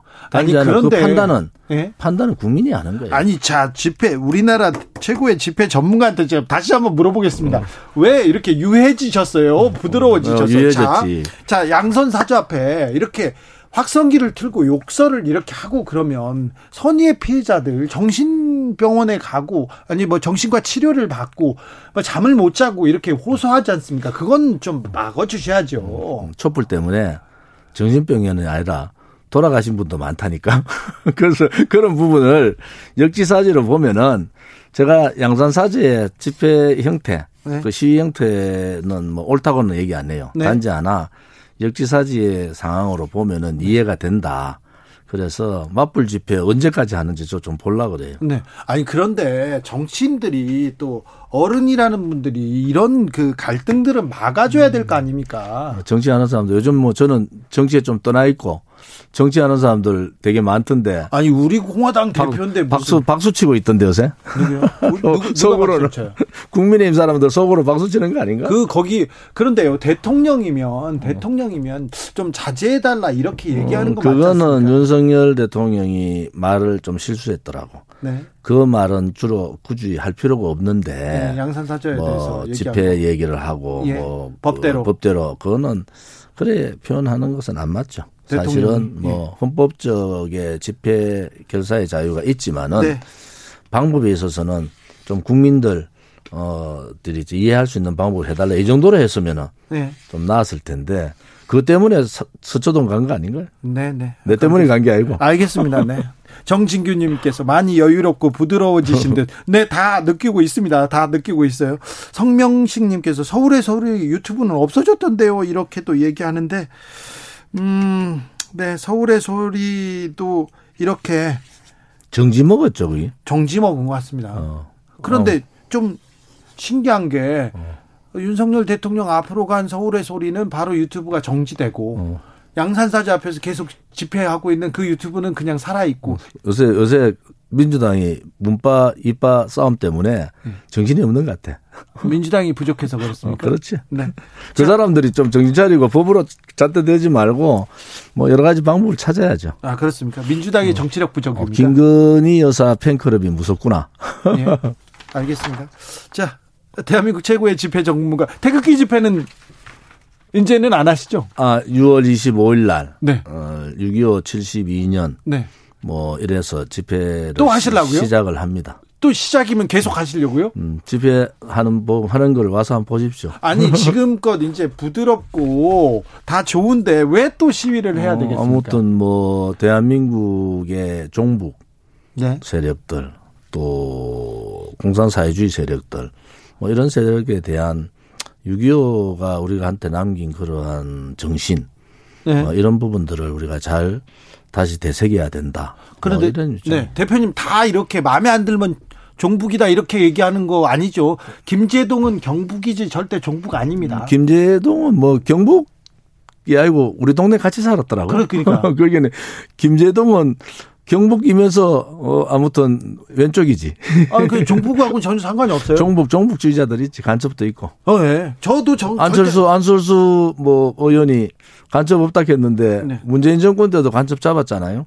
네, 그런 네. 식으로 뭐 간첩도 있고 네. 종북도 있고 네. 친북도 있고 뭐 또 친미도 있고 그런 거 아니겠어요? 단지 하나 이제 우리 대한민국에서는 어 5년 동안 5년 동안 여러 모습들을 많이 봐서 아 이제 정신을 좀 차리게 되겠구나라는 생각을 하죠. 예전에- 뭐 우리 공화당 생각일 수도 있고 네. 예전에 저, 저 사람 빨갱이다 이렇게 해가지고 마녀 사냥 많이 했잖아요. 뭐 그 과거가 있지만은 네. 어 지금도 뭐 빨간 사람들이 있잖아요. 네. 바로 이제 판문점 지나서도 있고 그다음에 뭐 저쪽에 시진핑 어그 아, 중국저도 있고 네. 요새 뭐 우크라이나하고 쌓여 있는 푸틴도 있고 네. 뭐 소위 빨갛다는 게 다른 게 아니잖아요. 네. 그, 그 사상이 사, 사장이 자유민주주의 사상하고 사회주의 사상, 공산주의 사상이 다른 거잖아요. 네. 그런 입장이지. 저는 어떻게 보십니까, 대표님? 어, 조금 빨갛게 가다가 다시 돌아온 것 같아요. 무슨 또 제가 뭐 좀- 제가 어디 빨가요? 뭐검 검은 네? 자, 그 서해 공무원 피격 사건 네. 어, 관련해서 지금 연일 격하게 여야가 충돌하고 있습니다. 이 문제 어떻게 보시는지요? 어, 첫째는 월북 조작의 정황도 있고 또 정보에 제가 정보에 간사를 했던 사람이에요. 네. 그러니까 정보에서 이런저런 얘기 하잖아. 네. 여야 의원들이 그러면 예. 국힘당에 정보에 있었던 사람들 뭐 하태경이 자꾸 떠들어서 하태경 의원이라고 해야 된다 하대. 네. 예. 그, 그때 뭐 했냐는 거야. 그때 정, 정보 다 볼 수 있었는데. 그때 봤죠. 어, 그 다음에 또 하나는 이제 정보 공개에 대해서 어, 윤 대통령이 좀 어렵지 않느냐 이런데 사실은 공론 분열보다는 정보 공개를 당당하게 민주당이 들고 나와라. 그러고 어, 또 정보위 그 내용들은 다 속기록이 있어요. 네. 또 속기록 다 공개해라. 네. 이렇게 해서 진짜 어, 월북 그 탈북 조장인지 네. 그런 월북 조장인지 조작인지 그렇지 않으면은 이것을 이제 색깔로는 몰고 가는가 예. 이런 부분에 한데 저는 어 조작의 가능성이 있다. 네. 그게 조작을 하려고 조작한 건 아닐 수도 있어요. 단지 하나 그런 상황으로 어, 위에서 기침했는데 저 밑에 감기 걸리는 격이 될 수도 있다. 이래 보는 네. 거죠, 사실은. 아무튼 정보위에서 그때 뭐 여러 회의가 있었고 음. 정보가 공개됐고 속기록이 있으니까 그걸 먼저 사실관계를 파악하는 게 우선이 뭐 정보위 공개 요청하면은 네. 정보위원장이 뭐 공개하겠다. 이래서 그거부터 한번 봤으면 좋겠어요. 그때 사실은 어떤 내용들을 가지고 했느냐. 근데 네. 그 제시된 정보가 100%다 어, 진짜 정보가 아닐 수도 있다. 이래 보는 거죠. 네. 그것이 문제 아니겠어요? 국민의힘은 어떻게 바라보고 계십니까? 바깥에 보니까 좀 자세히 보일 텐데 이준석 대표는 내일 윤리 회부돼 있는 상태고요. 그리고 윤핵관들과 연일 충돌하고 있습니다.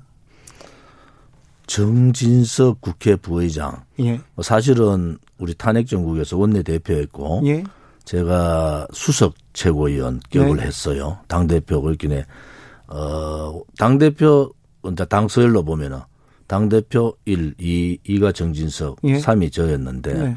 뭐 탄핵 정국에 제일 먼저 도망간 사람 맞아요.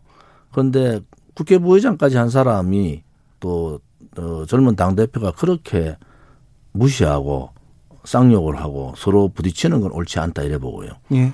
요즘 어제 제가 우연히 봤는데 뭐 배현진 네. 그 최고위원이시죠. 네. 거기하고 이준석 대표하고 네. 이렇게 마이크를 켜놓고 싸우길래 네. 저것들이 미쳤구나.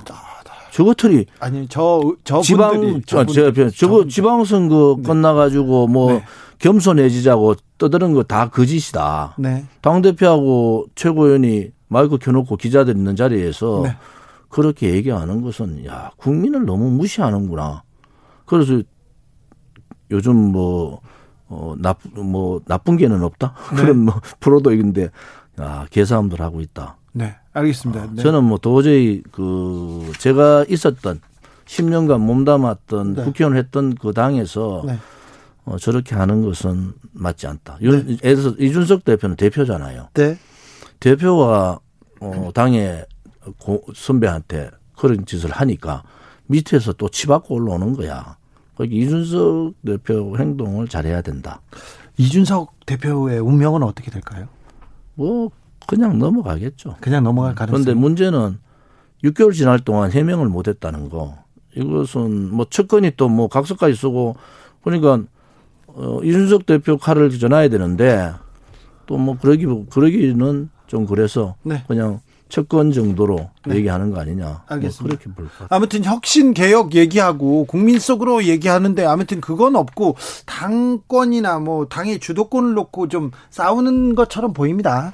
아무튼 인터뷰 중에 조금 우리 대표님이 거친 발언 반말이 있었는데 그 싸움이 워낙 거칠었기 때문에 이렇게 표현하신 아니, 거 국민들이 제가 사과합니다. 술자리 가면 더더 심한 얘기 많이 해요. 네, 네, 알겠습니다. 자, 아, 이준석 대표는 아무튼 그렇게 넘어갈 가능성이 높다.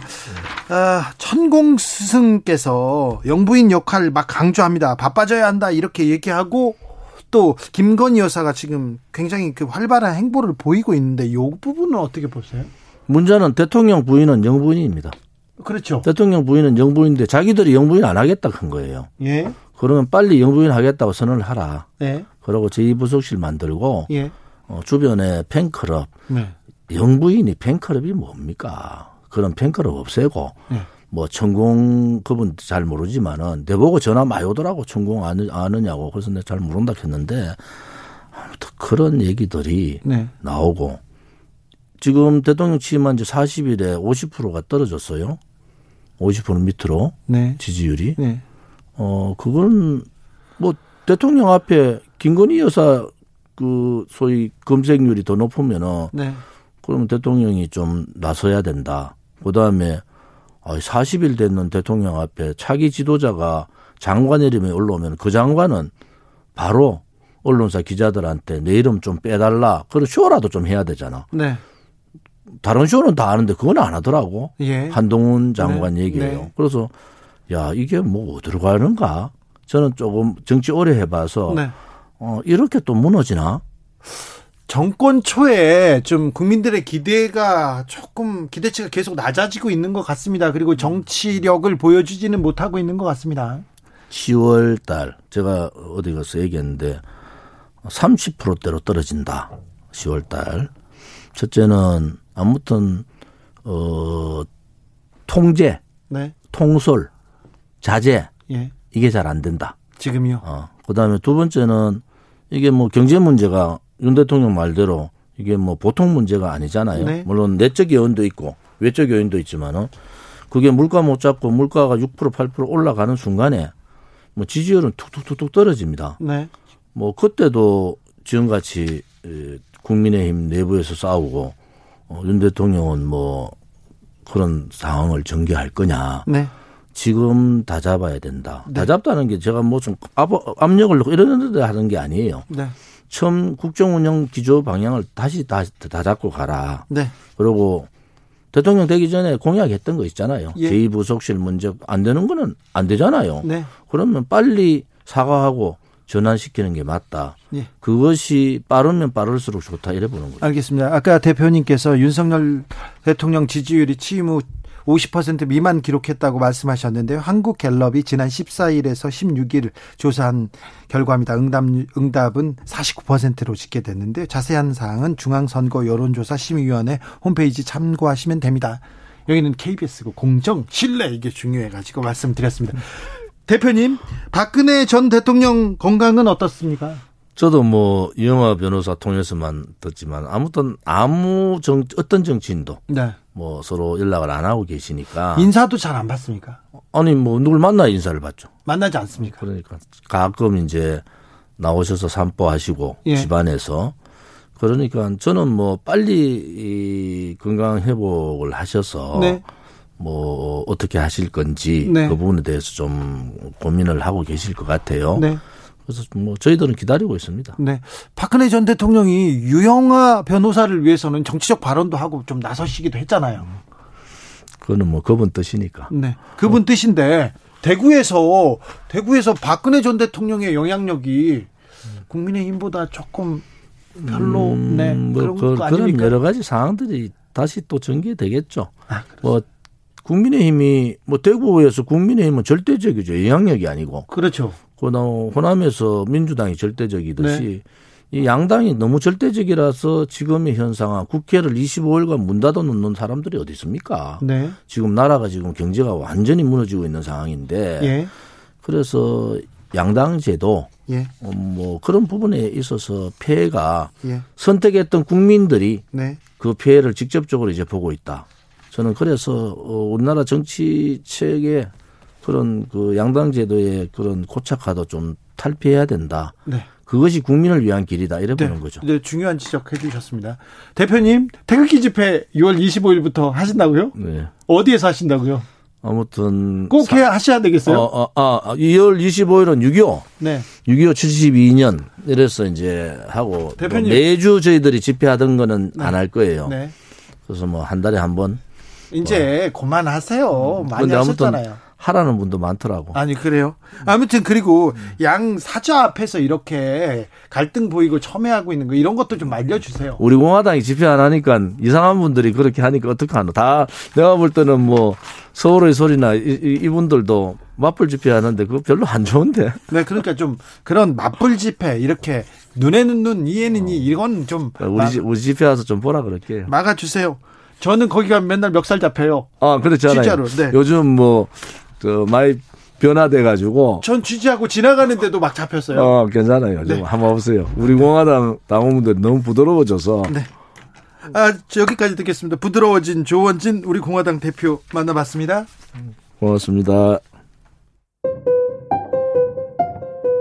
정치 피로, 사건 사고로 인한 피로, 고달픈 일상에서 오는 피로. 오늘 시사하셨습니까? 경험해 보세요. 들은 날과 안 들은 날의 차이. 여러분의 피로를 날려줄 저녁 한 끼 시사 추진우 라이브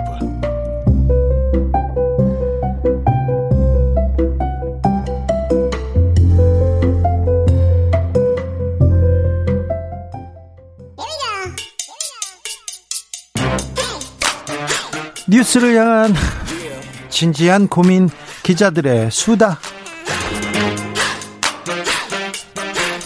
라이브 기자실을 찾은 오늘의 기자는 은지옥이요. 시사인 김은지입니다. 오늘 준비한 첫 번째 뉴스부터 가보겠습니다. 네, 소위 가짜 수산업자에게 돈 받았던 현직 검사 기억하시죠? 네, 사건 있었죠. 그거 언제적 얘긴데요. 네, 근데 이제서야 검찰 조사가 이뤄졌다라고 합니다. 이제서야요? 이거 예. 너무 늦은 거 아닙니까? 이거 네, 기억을 상기해 보시면 네. 작년 7월 달에 언론 보도가 나왔던 사건이거든요. 1년이나 묵혀뒀네요. 네, 이제 그렇게 어려운 사건이 아니었던 것으로 기억을 하는데요. 한번 예. 짚어보시자면 2018년부터 2021년까지 포항 출신의 수산업자라고 사칭했던 사람의 사기 사건이 있었습니다. 그렇죠. 보통 가짜 수산업자 사건 이렇게 불렸는데 수산업자도 아니었어요. 네, 이 수산업자가 그냥 사기를 친 게 아니라 정관계, 언론계까지도 로비를 펼쳤다. 이 부분 때문에 굉장히 하루하루 단독 기사가 나왔던 측면이 있었습니다. 예. 그런데 이제서야 이제 최근에 서울중앙지검 형사 3부가 광주지검 순천지청 소속이 있는 이모 현직 검사를 불러서 조사했다라고 하는데요. 이제서야요. 네, 이 검사는 이 사건이 불거진 초기부터 이름이 오르락내리락 했던 인사이고요. 1년 지난 지금에야 검찰 조사 받았다라고 할 수 있는데 지금까지 검사로 그냥 활동하고 있었어요? 그렇습니다. 이 검사의 혐의를 보시자면 수백만 원 상당의 명품 시계, 지갑, 자녀 학원비 받았다. 그리고는 수입차를 공짜로 빌렸다. 이런 혐의를 받고 있는데 자녀 학원비도 빌렸어요. 네, 검찰이 이제 이 검사를 받았어요, 상대로 받았어요. 김 씨에게 명품 시계 등의 금품을 실제로 받았는지 대가성은 없었는지 이런 걸 물었다라고 하는데 대가성이 왜 없어요? 공짜가 어디 있습니까, 세상에. 네, 본인은 검찰에서 일부 혐의를 부인했다라고 합니다. 네. 그런데 1년이나 지났고 지금 몇 년 지난 사건이니까 부인하고 막 그러겠죠. 증거도 증인도 막 사라지고 있을 테니까요. 그런데 경찰에서 검찰로 넘어간 지 꽤 되지 않았습니까? 네, 그 지난해 9월 달에 경찰에서 김영란법 위반 혐의로 이 검사를 비롯해서 아마 기억하실 텐데요. 박영수 전 특검, 이동훈 전 조선일보 논설위원, 그당 시에 윤석열 대통령이 처음으로, 처음으로 갔죠. 예, 정치 선언했을 때 캠프 대변인 역할을 했던 사람입니다. 캠프로 간 첫 번째 언론인이었는데 그때 네. 낙마했었죠. 네, 그리고 엄성수업 전 TV조선 앵커와 TV조선 기자 정모 씨, 그리고 중앙일간지 기자 이모 씨 이렇게 여섯 명이 검찰에 송치된 바가 있습니다. 이가영 기자 아닌가요? 네, 그렇죠. 네. 그래서 검찰은 최근 이들 여섯 명에 대한 조사를 모두 마쳤고 이제 기소 여부를 검토하고 있다라고 하는데요. 이제서야 예, 작년 말에 또또 다른 요 관련된 사건으로 보도가 나왔던 게 김무성 전 의원이 그렇죠. 김무성 전 의원을 이김 씨로부터 차량을 무상으로 대여받았다. 이러한 혐의로 검찰에 송치된 바가 있습니다. 그런데 이제 이 사건을 이제 이제 기소 여부를 정하고 있다라고 하는데 아마 마무리되는 수순으로 보이긴 하는데요. 너무 늦었다. 이런 비판이 나올 수밖에 없는 상황입니다. 네. 또 관련해서 가짜 수산업자로부터 고급 수입차 등을 무료로 받은 혐의로 박영수 전 특검이 조사를 받고 있는데요. 이번에 수사심의위원회 소집을 요청했다라고 하는데 이것이 부결됐다라고 합니다. 부결됐어요. 예, 본인은 특검이기 때문에 김영란법 적용 대상자가 아니다 이렇게 주장을 했다라고 하는데요. 이미 국민권익위로부터 특검 또한 김영란법 적용 대상인 공직자다 이런 해석을 받았기 때문에 검찰 시민위원회도 같은 판단을 한 것이다 이렇게 보입니다. 검찰 수사 너무 늦었어요. 늦어도 왜 이렇게 늦게 하는 걸까요? 혹시 검사가 끼어서 권력자들이 끼어서 그런 건 아닌지 조금 의구심을 가져보고 보고 있습니다. 네. 지켜, 잘 지켜보겠습니다. 다음 뉴스로 가볼까요? 네, 행정안전부의 경찰국 설치가 논란이 되고 있습니다. 그렇죠. 네, 오늘 오후에 발표된 내용인데요. 그러니까 31년 만에 경찰국이 부활한다. 이런 식의 보도들이 나오고 있습니다. 내무부 치안본부에서 과거 있었던 것들인데 지금 다시 행안부 소속으로 그렇게 되는 게 아니냐 이런 우려가 나오고 있는데요. 우선은 자문위원회에서 지금 그러한 권고안을 발표했습니다. 네. 이상민 장관이 관련된 자문위를 꾸려서 내용들을 발표하게 한 것인데요. 자문위원회 이상민 장관이 꾸렸습니다. 네, 이제 핵심은 행안부의 장관이 경찰에 대한 지휘, 감독, 인사 징계 이런 권한들을 강화하는 내용이라고 볼 수 있습니다. 그런데요, 경찰의 권한이 늘어난 건 맞아요. 근데 이 통제를 어떻게 해야 될지에 대해서는 의견이 많이 갈립니다. 네, 그렇죠. 이제 검수완박법 때문에 이에 관련해서 이제 경찰을 어떻게 통제할지에 대한 고민들이 분명히 필요하긴 한데요. 하지만 이것이 경찰위 혹은 경찰 인권위와 같은 조직, 자치 경찰을 키우는 방법 이런 것들이 있는데 그게 아니라 행정안전부 장관 직속으로 컨트롤한다라고 하는 부분에 있어서는 비판들이 좀 나오고 있는 지점들이 있습니다. 네. 경찰 내부 반발도 있고요. 그리고 특히 이제 경찰청 자문기구인 경찰청 인권위원회라는 곳이 있는데 어제 이미 입장을 냈거든요. 경찰이 행안부의 통제를 받도록 하는 일은 경찰청을 1991년 이전 내무부 치안본부 시대로 퇴행하게 만드는 것이다. 정보 권력을 분산해서 인권을 보장하려는 헌법의 정신과 같이 훼손한다. 이런 지적이 나오고 있습니다. 행안부 장관이 그러면은 인사권을 갖는다. 겨- 직접 경찰 수사에 개입할 수 있게 되는 거 아닙니까? 네, 지금으로서는 이제 제도 개선 내용 나온 걸 보면요. 그럴 가능성이 커 보이는데요. 물론 자문위는 권고안이다. 이렇게 밝히고는 있는데 아마 이제 장관 지시로 꾸려진 권고 제 자문위이기 때문에요. 권고안이 받아들여질 가능성이 커 보입니다. 그래요. 네. 아, 이거 경찰의 독립성, 정치적 중립성 계속 이렇게 논란이 될 것으로 보입니다. 네, 물론 자문위는 이제 그렇게 하지 않는 다른 장치들을 마련하겠다 이렇게 계속 밝히고 있고요. 그리고 객관적으로 이런 인사들이 이뤄질 수 있게 후보 추천위원회, 재청자문위원회들을 설치해야 한다 이렇게 주장을 하고 있긴 합니다. 경찰들 내부에서도 이거 부글부글 얘기합니다. 근데 좀 정권 초기 때문에 무서워서 좀 어, 나오진 않고 있지만 거의 다 지금 이거 경찰이 어디로 가는 건가 굉장히 걱정하고 우려의 눈으로 쳐다보고 있다는 것도 좀 헤아려야 할 텐데요. 아무튼 예. 행안부 행안부가 직접 나서서 경찰 직접 컨트롤하겠다 이렇게 나서고 예. 있습니다. 네. 통제가 분명 필요한 건 맞는데요. 그런 식으로 직접 권력의 밑에 있는 것이 아니라 어떻게 견제와 균형을 만들지가 좀 핵심으 로 봐야 될 것 같습니다. 다음 뉴스로 가볼까요? 네, 어제의 동지가 오늘의 적이 되는 경우는 많긴 한데요. 네. 미국에서도 그런 일이 일어났습니다. 미국 누군가요? 트럼프 전 대통령과 펜스 전 부통령 이야기입니다. 두 분이 지금 대권 놓고 사이가 벌어졌다면서요? 네, 트럼프 전 대통령은 원래 그랬던 것처럼 아주 날석에 비난을 하고 있고요. 네. 펜스 전 부통령은 좀 점잖은 편이긴 한데 트럼프 전 대통령에 대해서 비난을 하고 있는 아 바입니다. 그래요? 아 이거 트럼프하고 이렇게 맞상대하면 아우 굉장히 거칠어질 텐데요. 뭐라고 합니까? 네, 그러니까 16 그러니까 2000 2000년에 대선 패배에 불복했던 트럼프 전 대통령 지지자들이 지난해 1월 6일에 워싱턴 국회의사당을 난입해서 폭동이 일어난 바가 있잖아요. 그렇죠. 청문회도 열리고요. 네, 그때 이제 펜스 전 부통령이 트럼프 전 대통령 편을 들어주지 않았다라고 하는 것이 트럼프 전 대통령이 가장 섭섭하게 여기고 공격하는 포인트라고 할 수 있는데요. 대선 불복 관련해서 동조하지 않았다라고 하는 거죠. 네. 이에 대해서 트러- 펜스 전 부통령 같은 경우에는 자기는 그러한 결정에 대해서 옳았다란 취지의 이야기를 하고 있습니다. 예. 실제로 그게 맞기도 하고요. 네.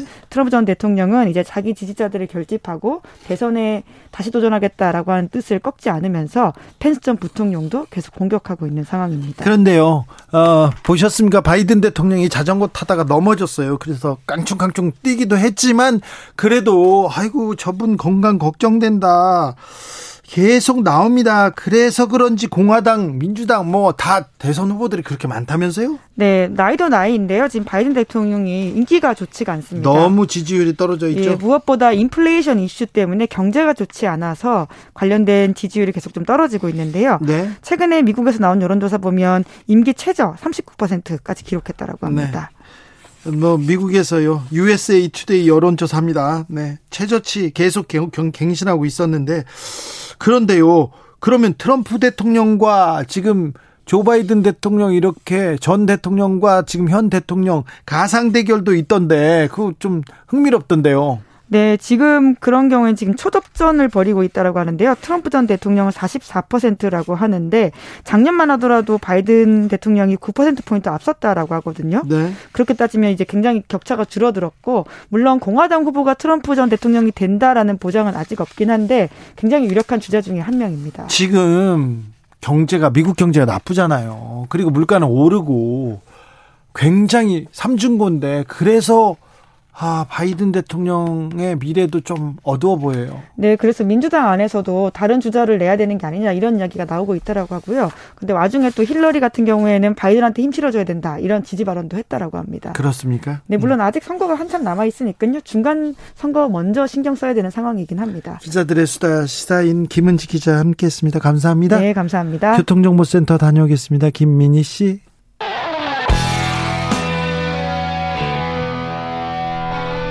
스치기만 해도 똑똑해진다. 드라이브 스루 시사 주진우 라이브.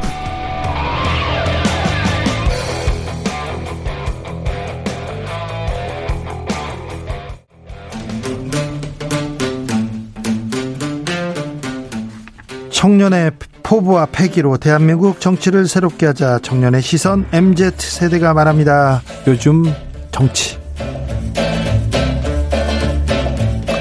2030 청년 정치인 어벤져스 청벤져스 모셨습니다. 본인 소개하고 시작하겠습니다. 네, 안녕하십니까. 국민의힘 김용태 최고위원입니다. 안녕하세요. 더불어민주당 전 비대위원 권지웅입니다.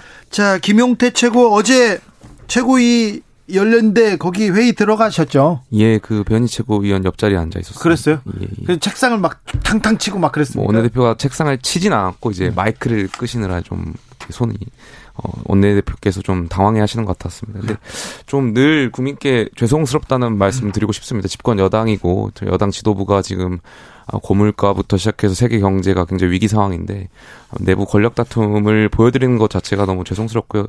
저는 당 대표께서도 굳이 모든 발언에 다 반응을 안 하셨으면 좋겠습니다. 그냥 음. 굳이 안 하셔도 될 반응에 다 반응을 하다 보니까 네. 계속 계속 이렇게 권력 다툼으로 보여지는 것 같고요. 그리고 배현 최고위원도 글쎄 또당 대표를 또 존중해 주시는 모습 필요할 것 같습니다. 그리고 제 개인적인 생각인데 이렇게 다툼이 일어나는 이유가 저희가 어, 지도부가 회식이 좀 없지 않나. 아. 저희가 작년에 지도부가 이제 출범하고 나와서 코로나 때문에 네.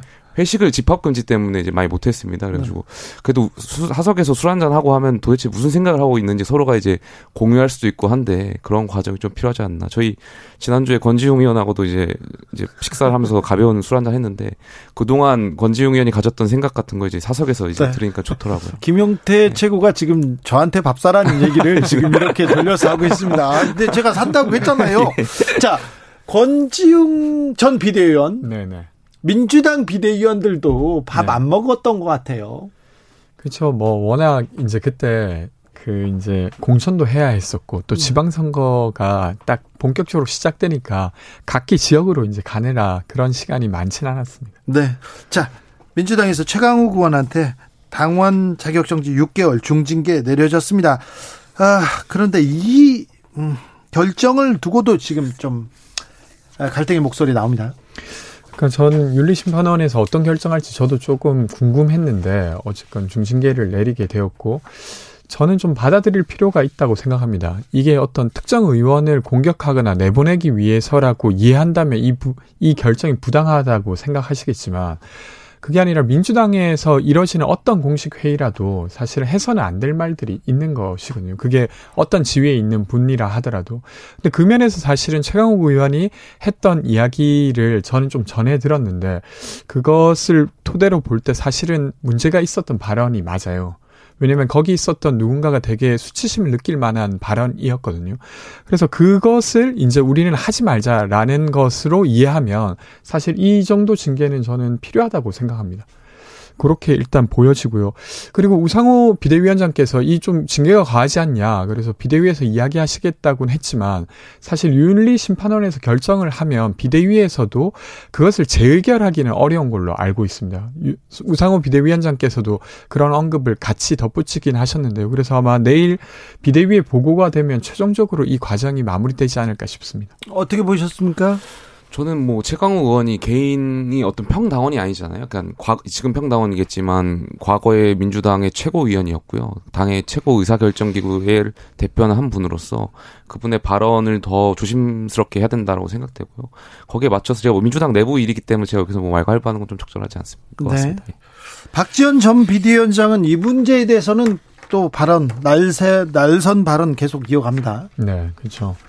그러니까 이게 어쨌건 성 관련한 문제로 민주당이 안전하지 못한 공간이 되는 것에 대해서는 되게 어 예민하게 생각하시는 것 같아요. 저는 근데 당분간은 그 예민함이 필요할 때가 아닌가 싶습니다. 지금? 네.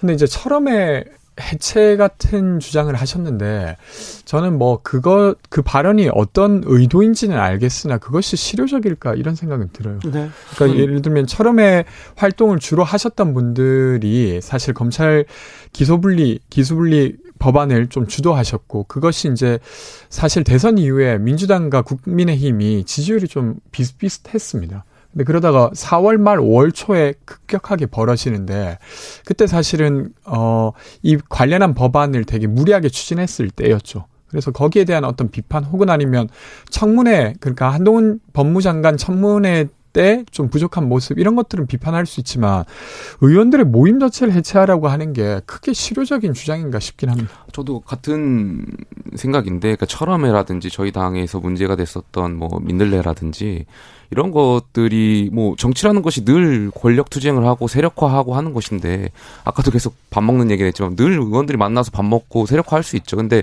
문제는 이런 조직들이 언론 플레이하고 본인들이 세력화하는 걸 막 공개한다는 것이죠. 그러니까 그 물밑에서 당권을 준비하고 하는 건 누구나 그 정치의 습성인데 할 수 있는 거죠. 근데 철험에도 마찬가지고요.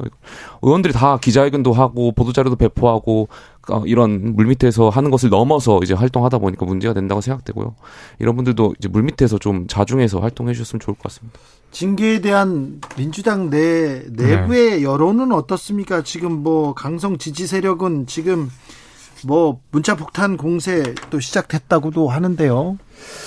그러니까 이 윤리심판원의 구성원이었던 분들 명단을 공개하면서 또 문자를 보내시는 건 저는 좋은 일은 아닌 것 같아요. 네. 어, 되려 이제 이 사실은 이 사안 자체가 그 관련한 사실관계를 되게 공 포하기가 좀 어려운 부분이 있어서 예. 그냥 지금의 결론을 좀 납득하기 어려우신 부분이 저는 있을 수 있다고 생각합니다. 네네. 그리고 그것에 대한 답답함도 있으실 수 있지만 그렇다고 해서 그 이제 민주당 윤리심판원이 되게 허무맹랑한 이 일로 이런 결정을 하진 않을 거라고 좀 믿어주셨으면 좋겠다는 이야기 드리고 싶습니다. 저는 이 문자도 하나의 표현의 자유라고 생각되고요. 뭐 얼마든지 할 수 있다고 생각됩니다. 이 민주당 윤리심판원이 네. 어떤 국가 윤리심판원이 아니고 민주당의 윤리심판원이잖아요. 그러니까 어떻게든 여기가 이제 정치의 하나의 일환이니까요. 이분들도 어떤 표현을 할 수 있다고 저는 보고요. 다만 윤리심판원들이 이런 문자를 보고도 뭐, 어, 뭐, 주장을 바꿔서 말하겠습니까? 그러니까 뭐 이런 분들이 아무리 문자를 보내더라도 뭐 정치니까요. 소신 같은 거 굽히시지 마시고 좀 하셨으면 좋겠습니다. 근데 막 그런 건 전 좀 우려대를 저도 문자를 되게 많이 받아 봤는데 그래요?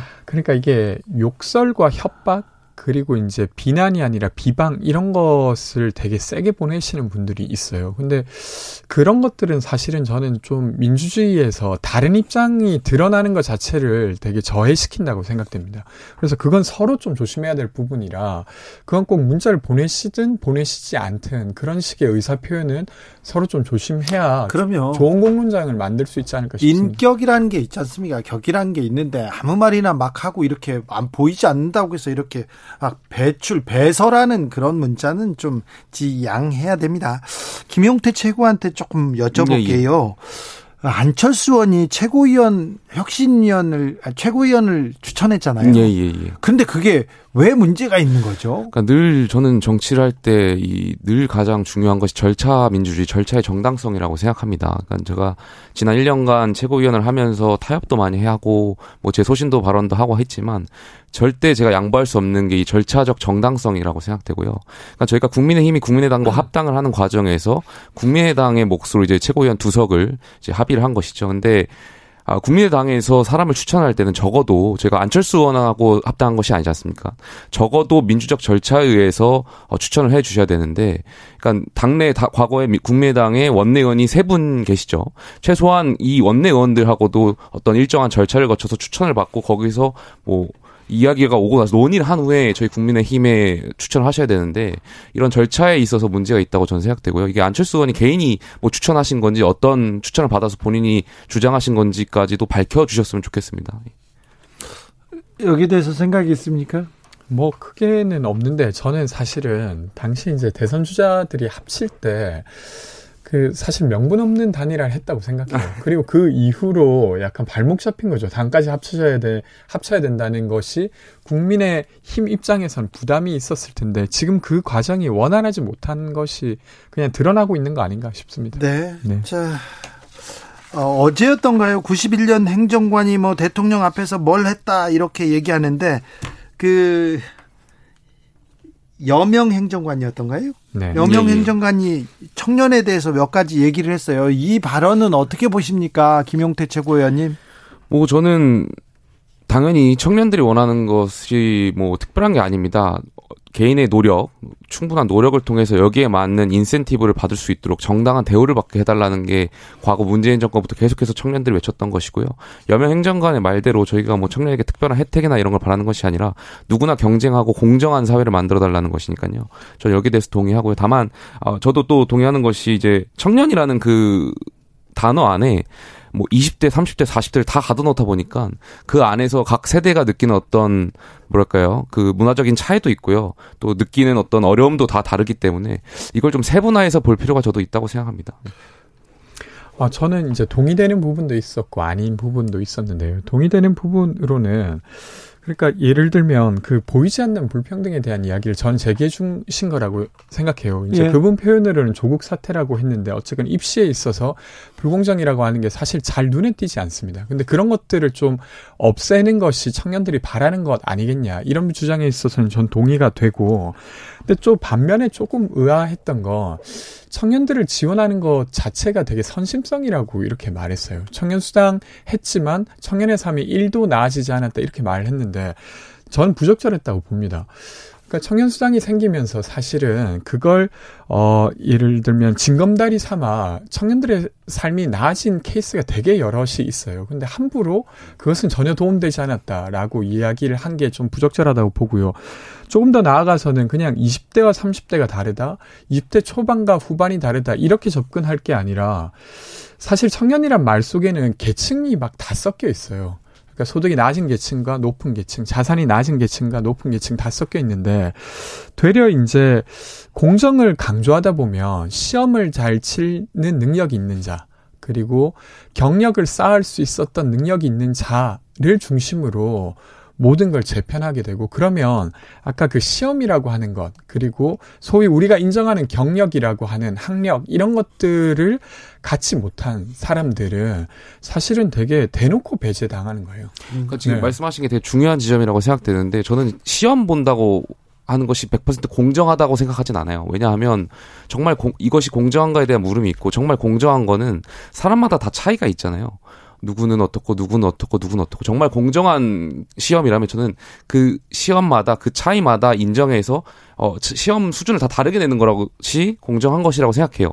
근데 그것이 어 투명하고 나아가는 데 있어서 굉장히 어렵다는 것이죠. 지금 현 시대에서. 그래서 이것을 앞으로 나아가는 데 있어서 말씀하신 대로 그것이 공정한가에 대한 물음은 계속 있을 거고 이러한 부분을 앞으로 지금이 과도기 아닌가 이런 생각이 갖고 있습니다. 청년들을 경쟁 사회에 내몰고 반칙을 저질렀는데 왜 그걸 없 그걸 없애달라 이게 청년의 요구다 여기 이런 부분 좀 수긍하겠는데 인국공 사태와 조국 사태 등으로 청년을 경쟁 사회에 내몰았다. 아, 전 안 그래도 그 부분 좀 더 이야기 드릴 게 있는데, 그러니까 저는 어, 불공정 입시에 대해서는 그 이제 여명 행정관이 이야기했던 것이 좀 어느 정도 타당할 수 있다고 생각하는데, 지적할 수 있죠. 네, 인국공 사태라고 부른 건 저는 좀 동의가 안 되긴 합니다. 그러니까 예를 들면 이런 건데 정규직으로 뽑을 수도 있었고 임금을 비정규직이라 하더라도 꽤 줄 수도 있었는데 그걸 비정규직이란 이유로 어, 되게 고용 불안을 되려 만들고 그리고 임금도 일부러 낮게 했다고 하면 그것이 문제인 거잖아요. 그래서 그것을 바로잡기 위해서 여러 조치가 있었고 근데 그 중에서 이미 비정규직으로 뽑혀 있는 사람들의 삶을 개선시키기 위해 거의 비슷한 일을 하지만 그들이 받고 있는 차별을 개선시키기 위해 비정규직으로 계신 분을 정규직으로 하는 논의가 저는 여전히 필요하다고 생각합니다. 그것이 그리고 좀 섬세할 필요가 있다고 생각하지 그것 자체가 아주 잘못된 일이다. 그러니까 이렇게 저는 주장하는 건좀 부적절하지 않나 싶습니다. 인국공 사태에 있어서 문제가 됐던 것은 과거 이제 비정규직을 정규직화 하는 데 있어서 정규직이 가져 있었던 어떤 정규직이 오히려 더 역차별을 받았다는 문제가 있었던 거거든요. 그러니까 단순히 이것을 이렇게 전환하는 데 있어서 굉장히 오랜 기간 논의하고 말씀하신 대로 섬세한 어떤 작업이 필요했던 건데 과거에 문재인 정권은 너무 쉬운 방법만 택했다는 거죠. 비정규직 다 정규화하자. 아무 어, 어, 이러한 어떤 기술적인 논의나 이런 걸 해보지 않고 그냥 무작정 다 한 거죠. 돈으로 다 하고. 되게 쉽게 했었죠. 하진 않았고요. 정규직으로 이렇게 비정규직을 정규직으로 이렇게 바꾸려는 노력은 해야 네. 되는 거 아닙니까? 뭐 노력은 그, 그 노력이 되게 말씀하신 대로 섬세해야 되는데 그 과정에서 기존의 정규직들이 가졌던 어떤 뭐, 그 시험이라는 태도에서 좀 불공정했다고 생각되고요. 그러, 그러면 사실은 여명 행정관도 좀 그렇게 구분해서 말했어야 되는 건데 그냥 네. 싸잡아서 이야기를 한 것 자체가 저는 좀 문제라고 봅니다. 자, 최강욱 중징계 이어서 이준석 징계 관련된 윤리가 내일 열리는데요. 예, 예. 네. 김용태 최고 어떻게 보시는지요?